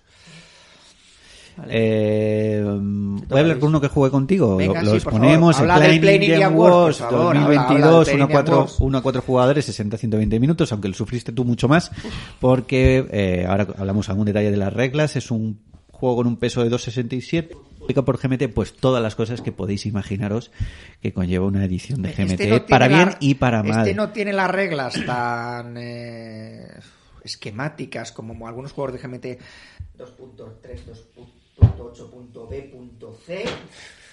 Alfa, pero casi, casi. ¿eh? No, sobre todo que hay unos saltos explicativos en las reglas. De esto te lo explicamos más adelante, pero luego pasa más adelante. Este- Esto es con, que con este juego volví de nuevo también al 2009 porque me tuve que imprimir eh, en la BGG pues el típico resumen de reglas para hacerlo comprensible, cosa que yo no suelo hacer casi nunca, porque si digo, si tengo que recurrir a elementos externos para que el juego funcione, no quiero este juego, no lo quiero. No, si te ves un vídeo, no quiero verme ningún vídeo. O Claro, sea, quiero leerme las reglas, entenderlo y jugar, que es lo que, lo que pero claro, pero lo que más frustra en este tipo de juegos es que dice, son juegos sencillos, porque es un juego muy sencillo. no tiene una nota ni que llegue a 3. Debe ser de los juegos más sencillos de GMT. Es un juego sencillísimo. Por explicar un poco en qué consiste. Bueno, eh, trata de las grandes planicies americanas, los colonos, cómo vas conquistando el oeste, ¿no? Y por otro lado, eh, bueno, son dos facciones. Uno se pide los colonos, digamos, y otro se pide, pues, pues los navajos, los, las distintas tribus eh, eh, indias, que lo que intentan es que estos no, no lleguen. De hecho, hay varias maneras de, ganar. Digamos que una de ellas, bueno, varias maneras de ganar, no. Hay una manera de ganar que es Que se conseguir. el. Exacto, hay como, ¿no? como varios mm, hits ¿no? Eh, eh, a los que llegar, un recuento final y, y se ve quién ha ganado. Hay mayorías, Hay, hay... creo que son seis facciones, seis o ocho facciones. Es una de las cosas que quería destacar. Y claro, te las repartes entre los dos. Lo que pasa es que es un poco mentira, porque hay un par de facciones que las puede llevar cualquiera porque no, no hay decisiones en esa facción. Simplemente es una cosa automática. Sí, es automática, pero que beneficia al, al, al, al lado del, del que lo juega, ¿no? Hay algo curioso que es simplemente que los turnos no están establecidos, sacar los turnos por un token que equivale a cada una de las facciones de una bolsa opaca y eh, nunca vas a jugar siempre en el mismo orden, ¿no? Eso hace que las cartas, que es lo que haces en tu turno, jugar cartas, las juegas por entero, juegas si es un evento o juegas, eh, bueno, pues mete tantos cubitos, tantas unidades en tales sitios, etcétera, ¿no? Porque también va a haber un componente de mayorías bastante fuerte, hace que eh, las cartas em, pues se jueguen, digamos, eh, en órdenes distintos por este orden diferente que hay y muchas de las, de las eh, cartas tengan condicionantes. Juégala si no ha salido todavía el turno de esta facción, ¿no? Entonces, hay algunas que son más poderosas que otras y algunas que tienen condicionantes que pueden darse o no. y, y bueno, en términos generales, el juego es muy sencillo, como decía Chechu. No tiene mucha historia tampoco. Es mayorías, es ir avanzando en ciertos puntos, intentar llegar a ciertos objetivos y luego las batallas, que sí que me parecieron bastante curiosas. Sí, las las batallas batallas es- están chulas, están, chulas, están eh, divertidas. lo- Las batallas lo que tienen que hacer es que sean rápidas. Claro, claro, claro. Y este juego lo consigue. Hay también eh, un punto de estrategia sobre cómo te repartes, hacia dónde estiras, qué facciones pueden llevar a otras facciones consigo mismas para luego a la hora de, entrar en conflicto con el, con el bando distinto, pues que te sea más satisfactorio el resultado de la batalla eh, y que todas además pues pues tienen su condicionante también, ¿no? Eh, en los la caballería puede llegar a colonos, los colonos pueden llevar una, una caballería, etcétera. Hay ciertas cosas del juego que sí que requieren Que esa es bastante ayuda. temático, es bastante temático. Sí que requieren esta, eh, esta hoja de ayuda, pero que enseguida más o menos lo pillas. No, no, es, no es especialmente complejo y como dice Chachu, pues tiene un puntito temático. A mí me gustó bastante, yo le daría un 7, 7 y medio, me pareció bastante tenido, nos divertimos. Una, una 7 y medio está una bien. nota ¿eh? por la que no pasaría Imanol, que es el 7. que No es pasa Mira, tiene un pasaría. 7, siete y medio, tiene un 7 y medio en, en BGG. Siete y medio. Muy bien hecho. Hablo de dos juegos muy rápido. Venga, adelante. Uno es un juego que es del año exactamente 2015. Es un juego que no está especialmente bien puntuado en BGG porque tiene solamente un 7. 2,37 de peso. El autor es Cedric Chabusit y es Discoveries. Hombre. The Journal of Lewis and Clark, que es el- la versión de dados, del, bueno, la versión de dados, eh, la versión más eh, sin tablero. Hubo un, del- un del- tiempo Lewis and Clark. en el que cuando Chechu me decía, ¿qué quieres jugar? Es un juego súper chulo. eh, no sé si habéis jugado al Discoveries. No. es un juego de gestión de dados. Sé cuál es, pero no. eh, en el que lo que hace es una abstracción, de, de- en vez de que, te, que vayas por el tablero avanzando, pues tienes unas cartas como de objetivo. Eh, Bueno, en es el- una, para quien no lo sepa, es una- casa, el, hermano casa. pequeño del Lewis and Clark. Sí, ¿no? exactamente, exactamente. Es un poco la, la versión de dados, digamos, del Lewis and Clark. Y Cuando Chechu se refiere a ir avanzando sobre el tablero, se refiere a este primer El juego de Lewis and Clark, que es una ¿no? Que es un carrera, juego de carreras. más euro, porque ahí sí que gestiona recursos y tal. Y aquí es una gestión de dados en el que puedes hacer unas acciones que tienes en tu tablero, pero luego puedes ir añadiendo más acciones con cartas, ¿vale? Pues ir añadiendo cartas a tu zona de juego que te permiten hacer más acciones o hacer las mismas acciones, pero de manera más potente. Eh, de lo que se trata es de ir avanzando y avanzas cogiendo cartas que son de ruta, digamos, y entonces la carta ruta te dice, pues necesitas tener tres de río, dos de montaña y no sé, y uno de planicie, lo que sea. Y entonces tú tienes que in- intentar conseguir eso con tu, con tu gestión de los dados. Lo que tienes es que los dados pertenecen a un jugador, pero cuando los utilizas van a parar a una zona común y el otro los puede coger puede coger tus dados para utilizarlos él. Pero en cualquier momento tú puedes re- recoger todos tus dados. Con lo cual, si él ha utilizado tus para empezar a hacer acciones que a lo mejor las, las está, digamos, preparando para un turno sucesivo, pues, pues va a utilizar tus pero tú se los puedes quitar en, en un momento. Entonces, bueno, pues ese es el, el- el punto de interacción que tiene. La verdad es que está bastante bien producido, los dados son chulos, las cartas son chulas. Yo lo he jugado a dos, lo he jugado a tres y la verdad es que es un juego que a mí me gusta. Yo le doy por encima la nota de BG, yo le doy, un- sí. yo le doy un, un 8, un 8 bien, un 8 Muy bien. largo. Y luego tengo aquí otro juego, ah, sí, el Mythic Battles, el Mythic Battle, que es un juego de miniaturas. que Lo he visto, no, pero podría, podría pasar por ahí. lo que pasa es que en el Mythic Battle, que es de estos juegos de Kickstarter que salieron no sé cuántas cajas, que yo tiré una a la basura y metí todas las minis al zarrambullón ahí, son, o sea, tiene una producción eh, espectacular, pero claro, las minis, es que, que las jugamos con las minis, pintar de manera profesional. Ni pintadas por mí, pintadas por nuestra amiga Lore, que se dedica a esto de pintar minis. Entonces, claro, yo no sé si sería capaz ahora de ponerme a ver eh, una película en blanco y negro que se haya estado hecho en color. Entonces, esto es como pasar, pues eso, del, del blanco y negro al color. Y claro, es que la experiencia en juego es eh, es muy buena. Este juego yo lo juego a dos. Esas, esos rollos que a veces se plantean de jugar en equipos, ese no. Se lo dice Eh, porque eh, la primera vez que jugué al juego lo jugamos. Eh, No, la primera vez que jugué al juego lo jugué en solitario. Ah, en solitario, perdón, eh, perdón. Durante la pandemia. Bueno, hace poco, ¿no? Digamos en, Pero la- hace en poco, las en grecas. las grecas, que también pasaron este año, por cierto. Sí, tuvimos, Eh, tuvimos un 2 para 2. Dos para dos, sí, sí. Dos para dos A es mí- claro. A mí me encantó. Yo me lo pasé de A mí teta. no. Bueno, no, no, el juego no. Y la, y la, la- la compañía maravillosa. Jugamos ahí con Calvo, que se lo sabe de memoria y es maravilloso, Calvo Expósito. Y con Clean, que bueno, pues le pone la salsa, le pone la música y le pone eh, la gracia al juego. Pero, pero al final, eres dos, pues venga, yo ataco y tú, y tú haces esto. Vale. Y yo durante dos partidas no tiré ni un dado. Cero dados, cero combates, en un juego de combates. Cero. Yo los dados ni los, to- ni los toqué. Ni los toqué. Y, este eh, lo jugué con un amigo como un Chema, eh, nos, nos gustó muchísimo. Lo que pasa es que tenía, hay, hay una parte, eh, es que luego hay, hay unas cosas, en, había, una, había una regla que te decía que determinado tipo de personajes solo podían pasar por lo que llamaban en las reglas el, el sendero de calaveras. Y decía, ver mapa. Y yo te juro que miraba el mapa y no lo veía por ningún sitio. Y claro, había zonas del tablero a las que no podía pasar. Digo, ¿será que no puedo pasar ahí? Y me tiré media partida con cosas que no podía hacer. Acudí a call center Calvo Expósito y le dije, oye, ¿tú que controlas esto? Digo, tío, ¿esto dónde está? Y me señaló, aquí. Pero claro, es que no se veía en el mapa, no se veía bien. Entonces, bueno, pues es verdad que el mapa además es muy oscuro y, y Sí, tiene condicionó un... poco la partida, Sí, la sí. verdad. O sea, yo le doy también un ocho y medio a este juego, pero pónganos las cosas claras, por favor. La gente mayor, pues eh, no, eh, no ve bien. Así que Mitty Walter, de luego, es un juego que merece la pena. Es un juego que merece la pena mucho. Eh, ya digo que es un juego de confrontación, el que te haces tu equipo, que bien, como me gusta, hacerme mi equipo, eh, en el que eh, se juega. Tienes que hacer un poco una gestión de cartas, que eso me di cuenta también durante la partida, en el que tú decides si quieres forzar y jugar un tipo de cartas para jugar un turno adicional, porque claro, las cartas que te van saliendo son los, los, los- las figuras que puedes ir activando.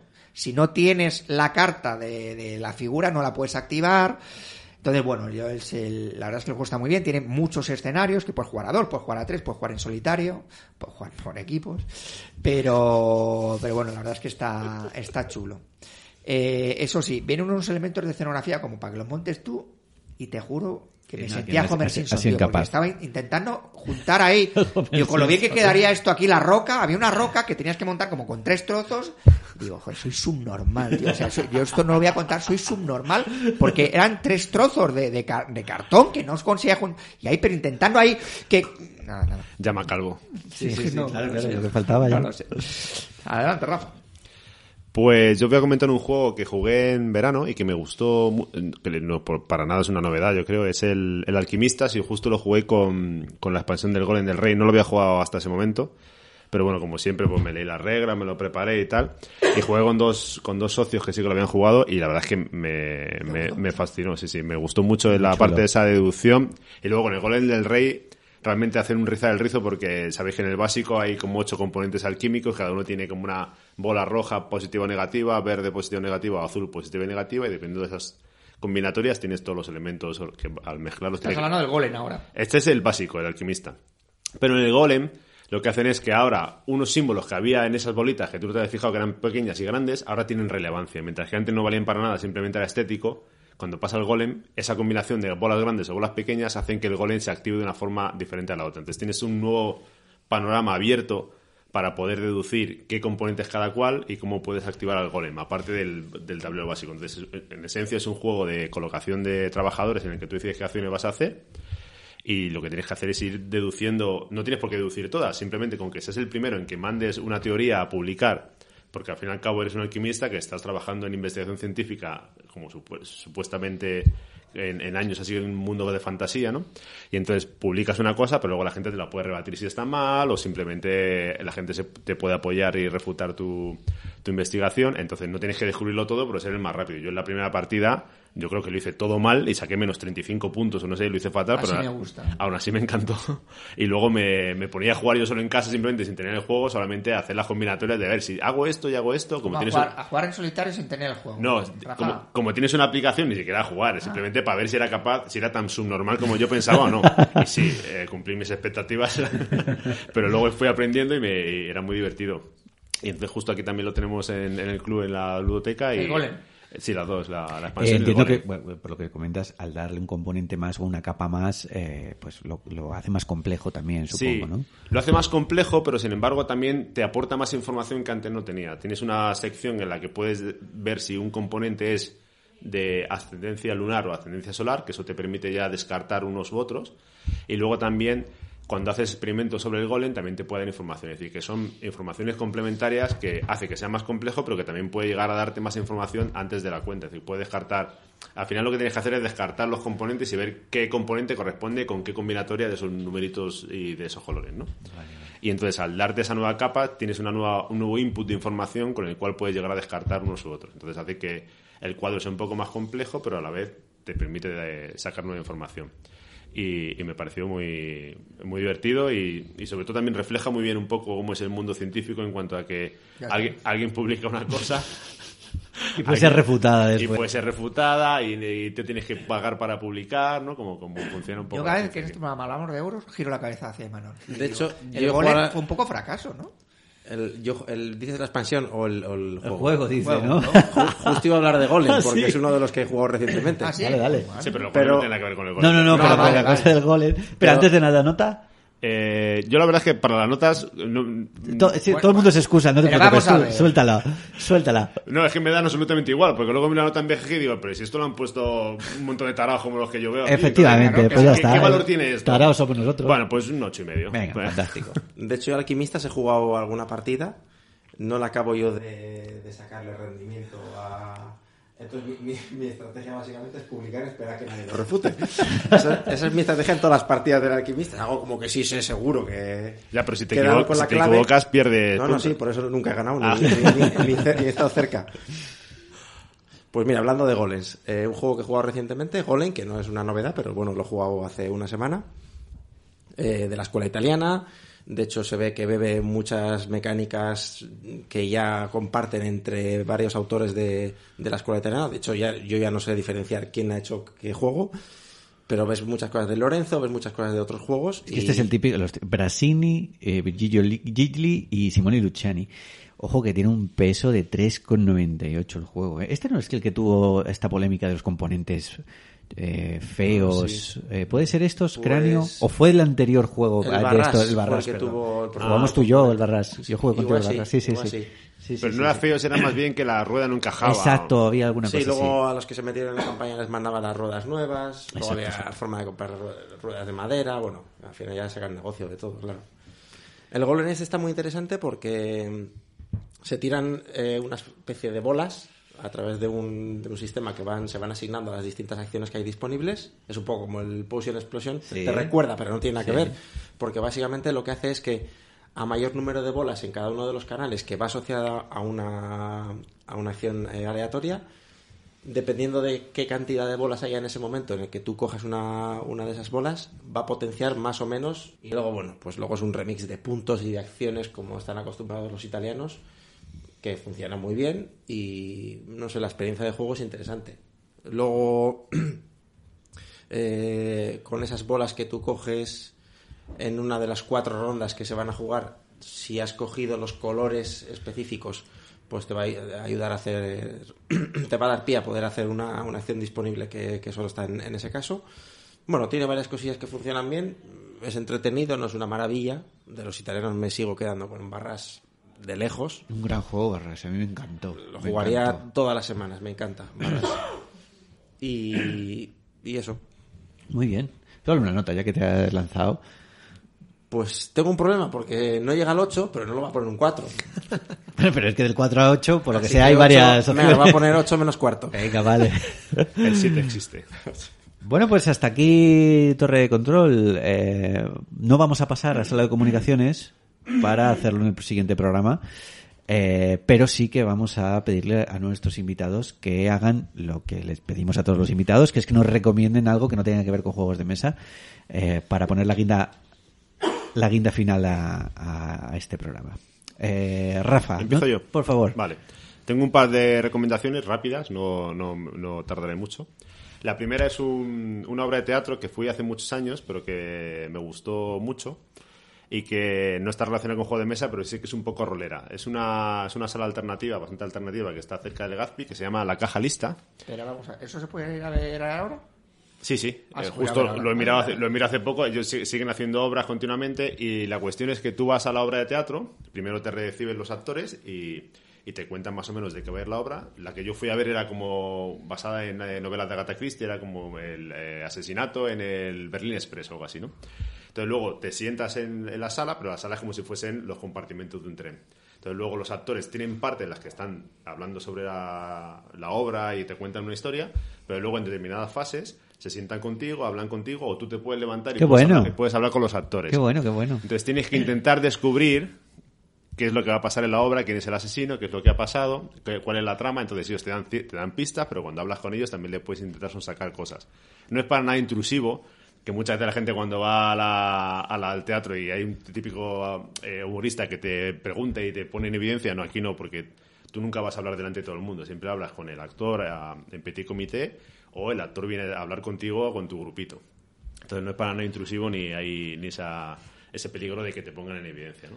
Y es muy... eh, tú vas a ser camarógrafo, tienes, tú eres una modelo de no sé dónde, entonces te dan un papelito para que tú puedas tener algo de lo que tirar e interpretar, pero interpretas muy poquito, lo justo, y si no quieres no dices nada, no tienes por qué actuar. Muy bien. Sí, ¿Pero sí. cómo se llama? ¿Has dicho? La, la- sala? la sala se llama La Caja Lista y luego tienen muchas obras, hay algunas más para niñas, más para niños como una de Harry Potter, otra se llama El asesinato en el Orient Express o el Berlin Express, otro una basada en, en otra temática también de una mansión, pues hay distintas obras de teatro, puedes ir a verlas y, y descubrir.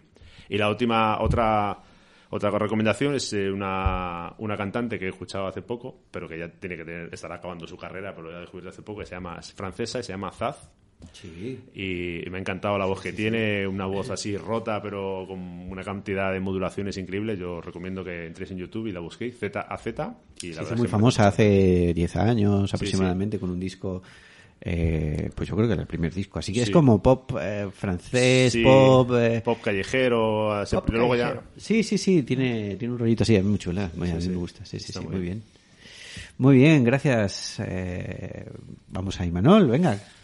Bueno, la otra que estuve recomendé libro y cómic y voy a hacer lo mismo. Muy bien, Son, son dos clásicos.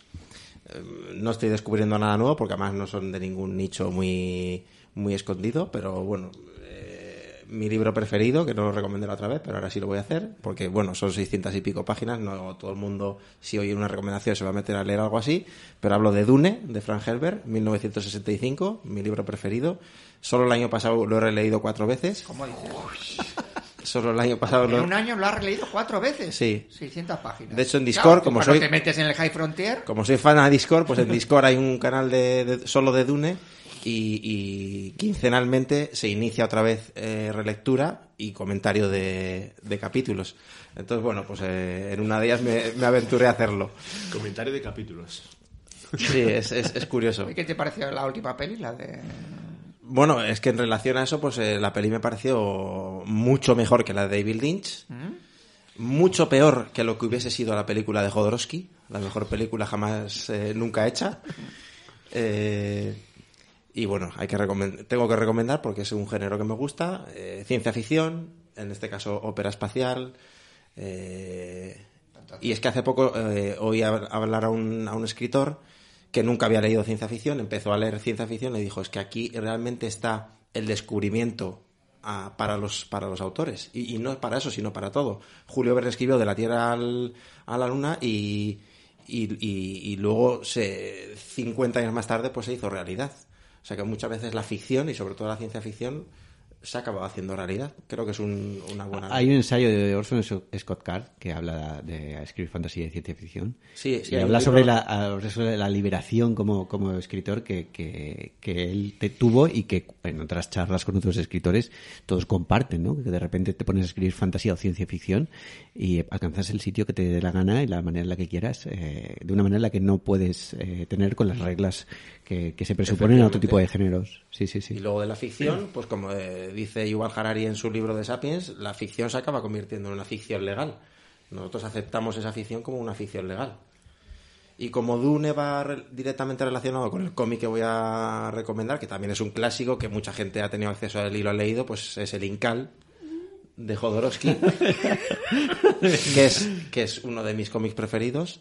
Y tiene muchísima relación Dune con el Incal. ¿Por qué? Porque Dune, eh, Dune, o sea, el Incal partió del storyboard que hizo Jodorowsky inicial- inicialmente, que aparece en su documental y ahí habla de él.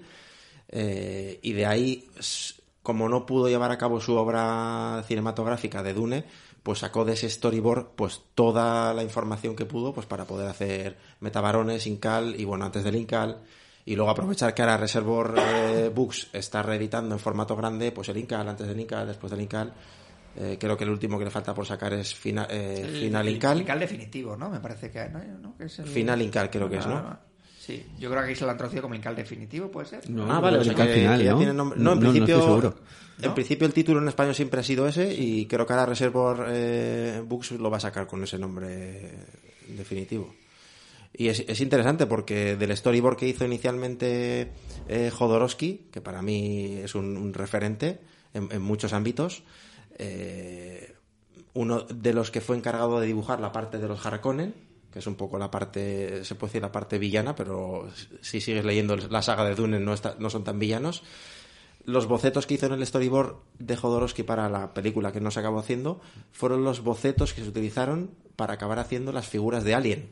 O sea que Alien es Alien gracias a Jodorowsky, que a su vez es gracias a Dune. O sea que todo parte un poco de esto, ¿no? Libro y, y, y Jodorowsky está eh, re- realmente muy unido. Dune como libro, pero vamos, de, de lejos para mí, y, y el Incal de Jodorowsky, que tienen mucha relación entre sí.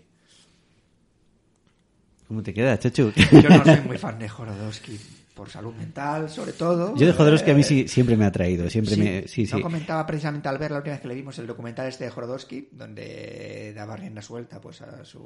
Sí, sí, el, el topo, el topo, bueno, no sé si era el documental, yo sé que hablé con él sobre la, sobre, no sé si fue eh, sobre la película del topo, que es una cosa loquísima.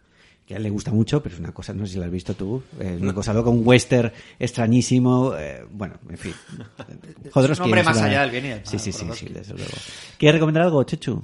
Eh, no. Vale, eh, yo solo voy a decir que reserva un fin de semana porque a partir del 7 de febrero en Filming ponen Doctor en Alaska. Y es una de mis series fetiche, así que amigos, eh, miradlo, con, miradlo con ojos noventeros, miradlo con ojos suaves, no seáis exigentes, pero es una verdadera maravilla Sí, sí. y es, es, es, es para disfrutar ¿Pero de qué te gusta cabo más? ¿Qué te gusta más? ¿El alabo este en la Casa Blanca o Doctor en Alaska? Que t- ¿Papá o mamá? A mí, me, a mí me- me fastidias, ¿eh? Bueno, pues hasta aquí hemos llegado. Muchas gracias, Rafa. Muchas gracias, Imanol. Gracias a vosotros por la Gracias a vosotros, sí. Gracias, chicos. Eh, es la, la tuya será la primera, Rafa, no será la última. E Imanol, pues eh, ya. Yo ya he sacado pues, eh, juegos científicos, especial Dune. Tú fíjate todos los juegos de Dune que hay. Hay unos cuantos, ¿eh? Sí, sí. Ahí- De hecho, tengo la manía de comprar todo lo que sale de Dune porque es de Dune. Claro. Aunque sea malísimo. Aunque sea malo, ¿no? Manuel, Manuel es un fanboy. Eh, Soy un fanboy de Dune. De- Un fanboy. bueno, Dune y de, y de otras cosas. Sí. Desgraciadamente para mi economía, sí. Bueno, pues nosotros hasta aquí. Podéis encontrarnos en Mecatol Rex. Estamos en Matilde Hernández 36, segunda izquierda. Podéis escribirnos lo que os apetezca, contarnos cuáles son vuestros juegos de 2022. Planeta de juegos arroba mecatolrex.com. En nuestras cuentas de Twitter, arroba pdjpodcast, arroba megatolrex, arroba astrochechu y arroba luisfleypdj. Y en los comentarios del correspondiente del programa que colgamos en iVox y en el foro de la BSK. Eh, muchas gracias por estar ahí. Disfrutad y nos vemos pronto. Adiós. Adiós. Adiós. Adiós.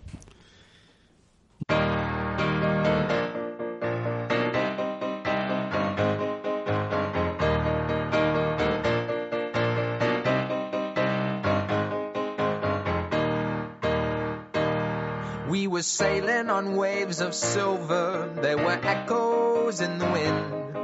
When we raised our sails to capture them, the ship was lifted up and in and we sang. Oh.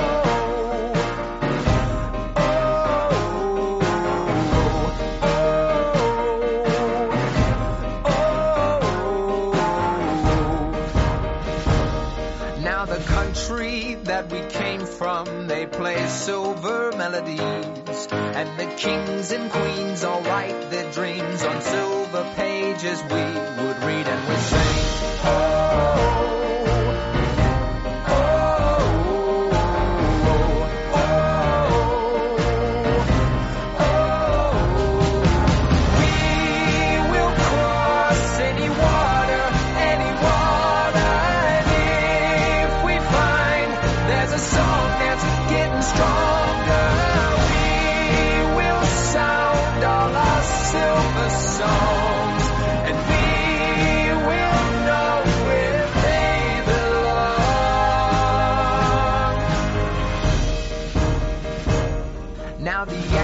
Were getting louder and a chorus filled the air.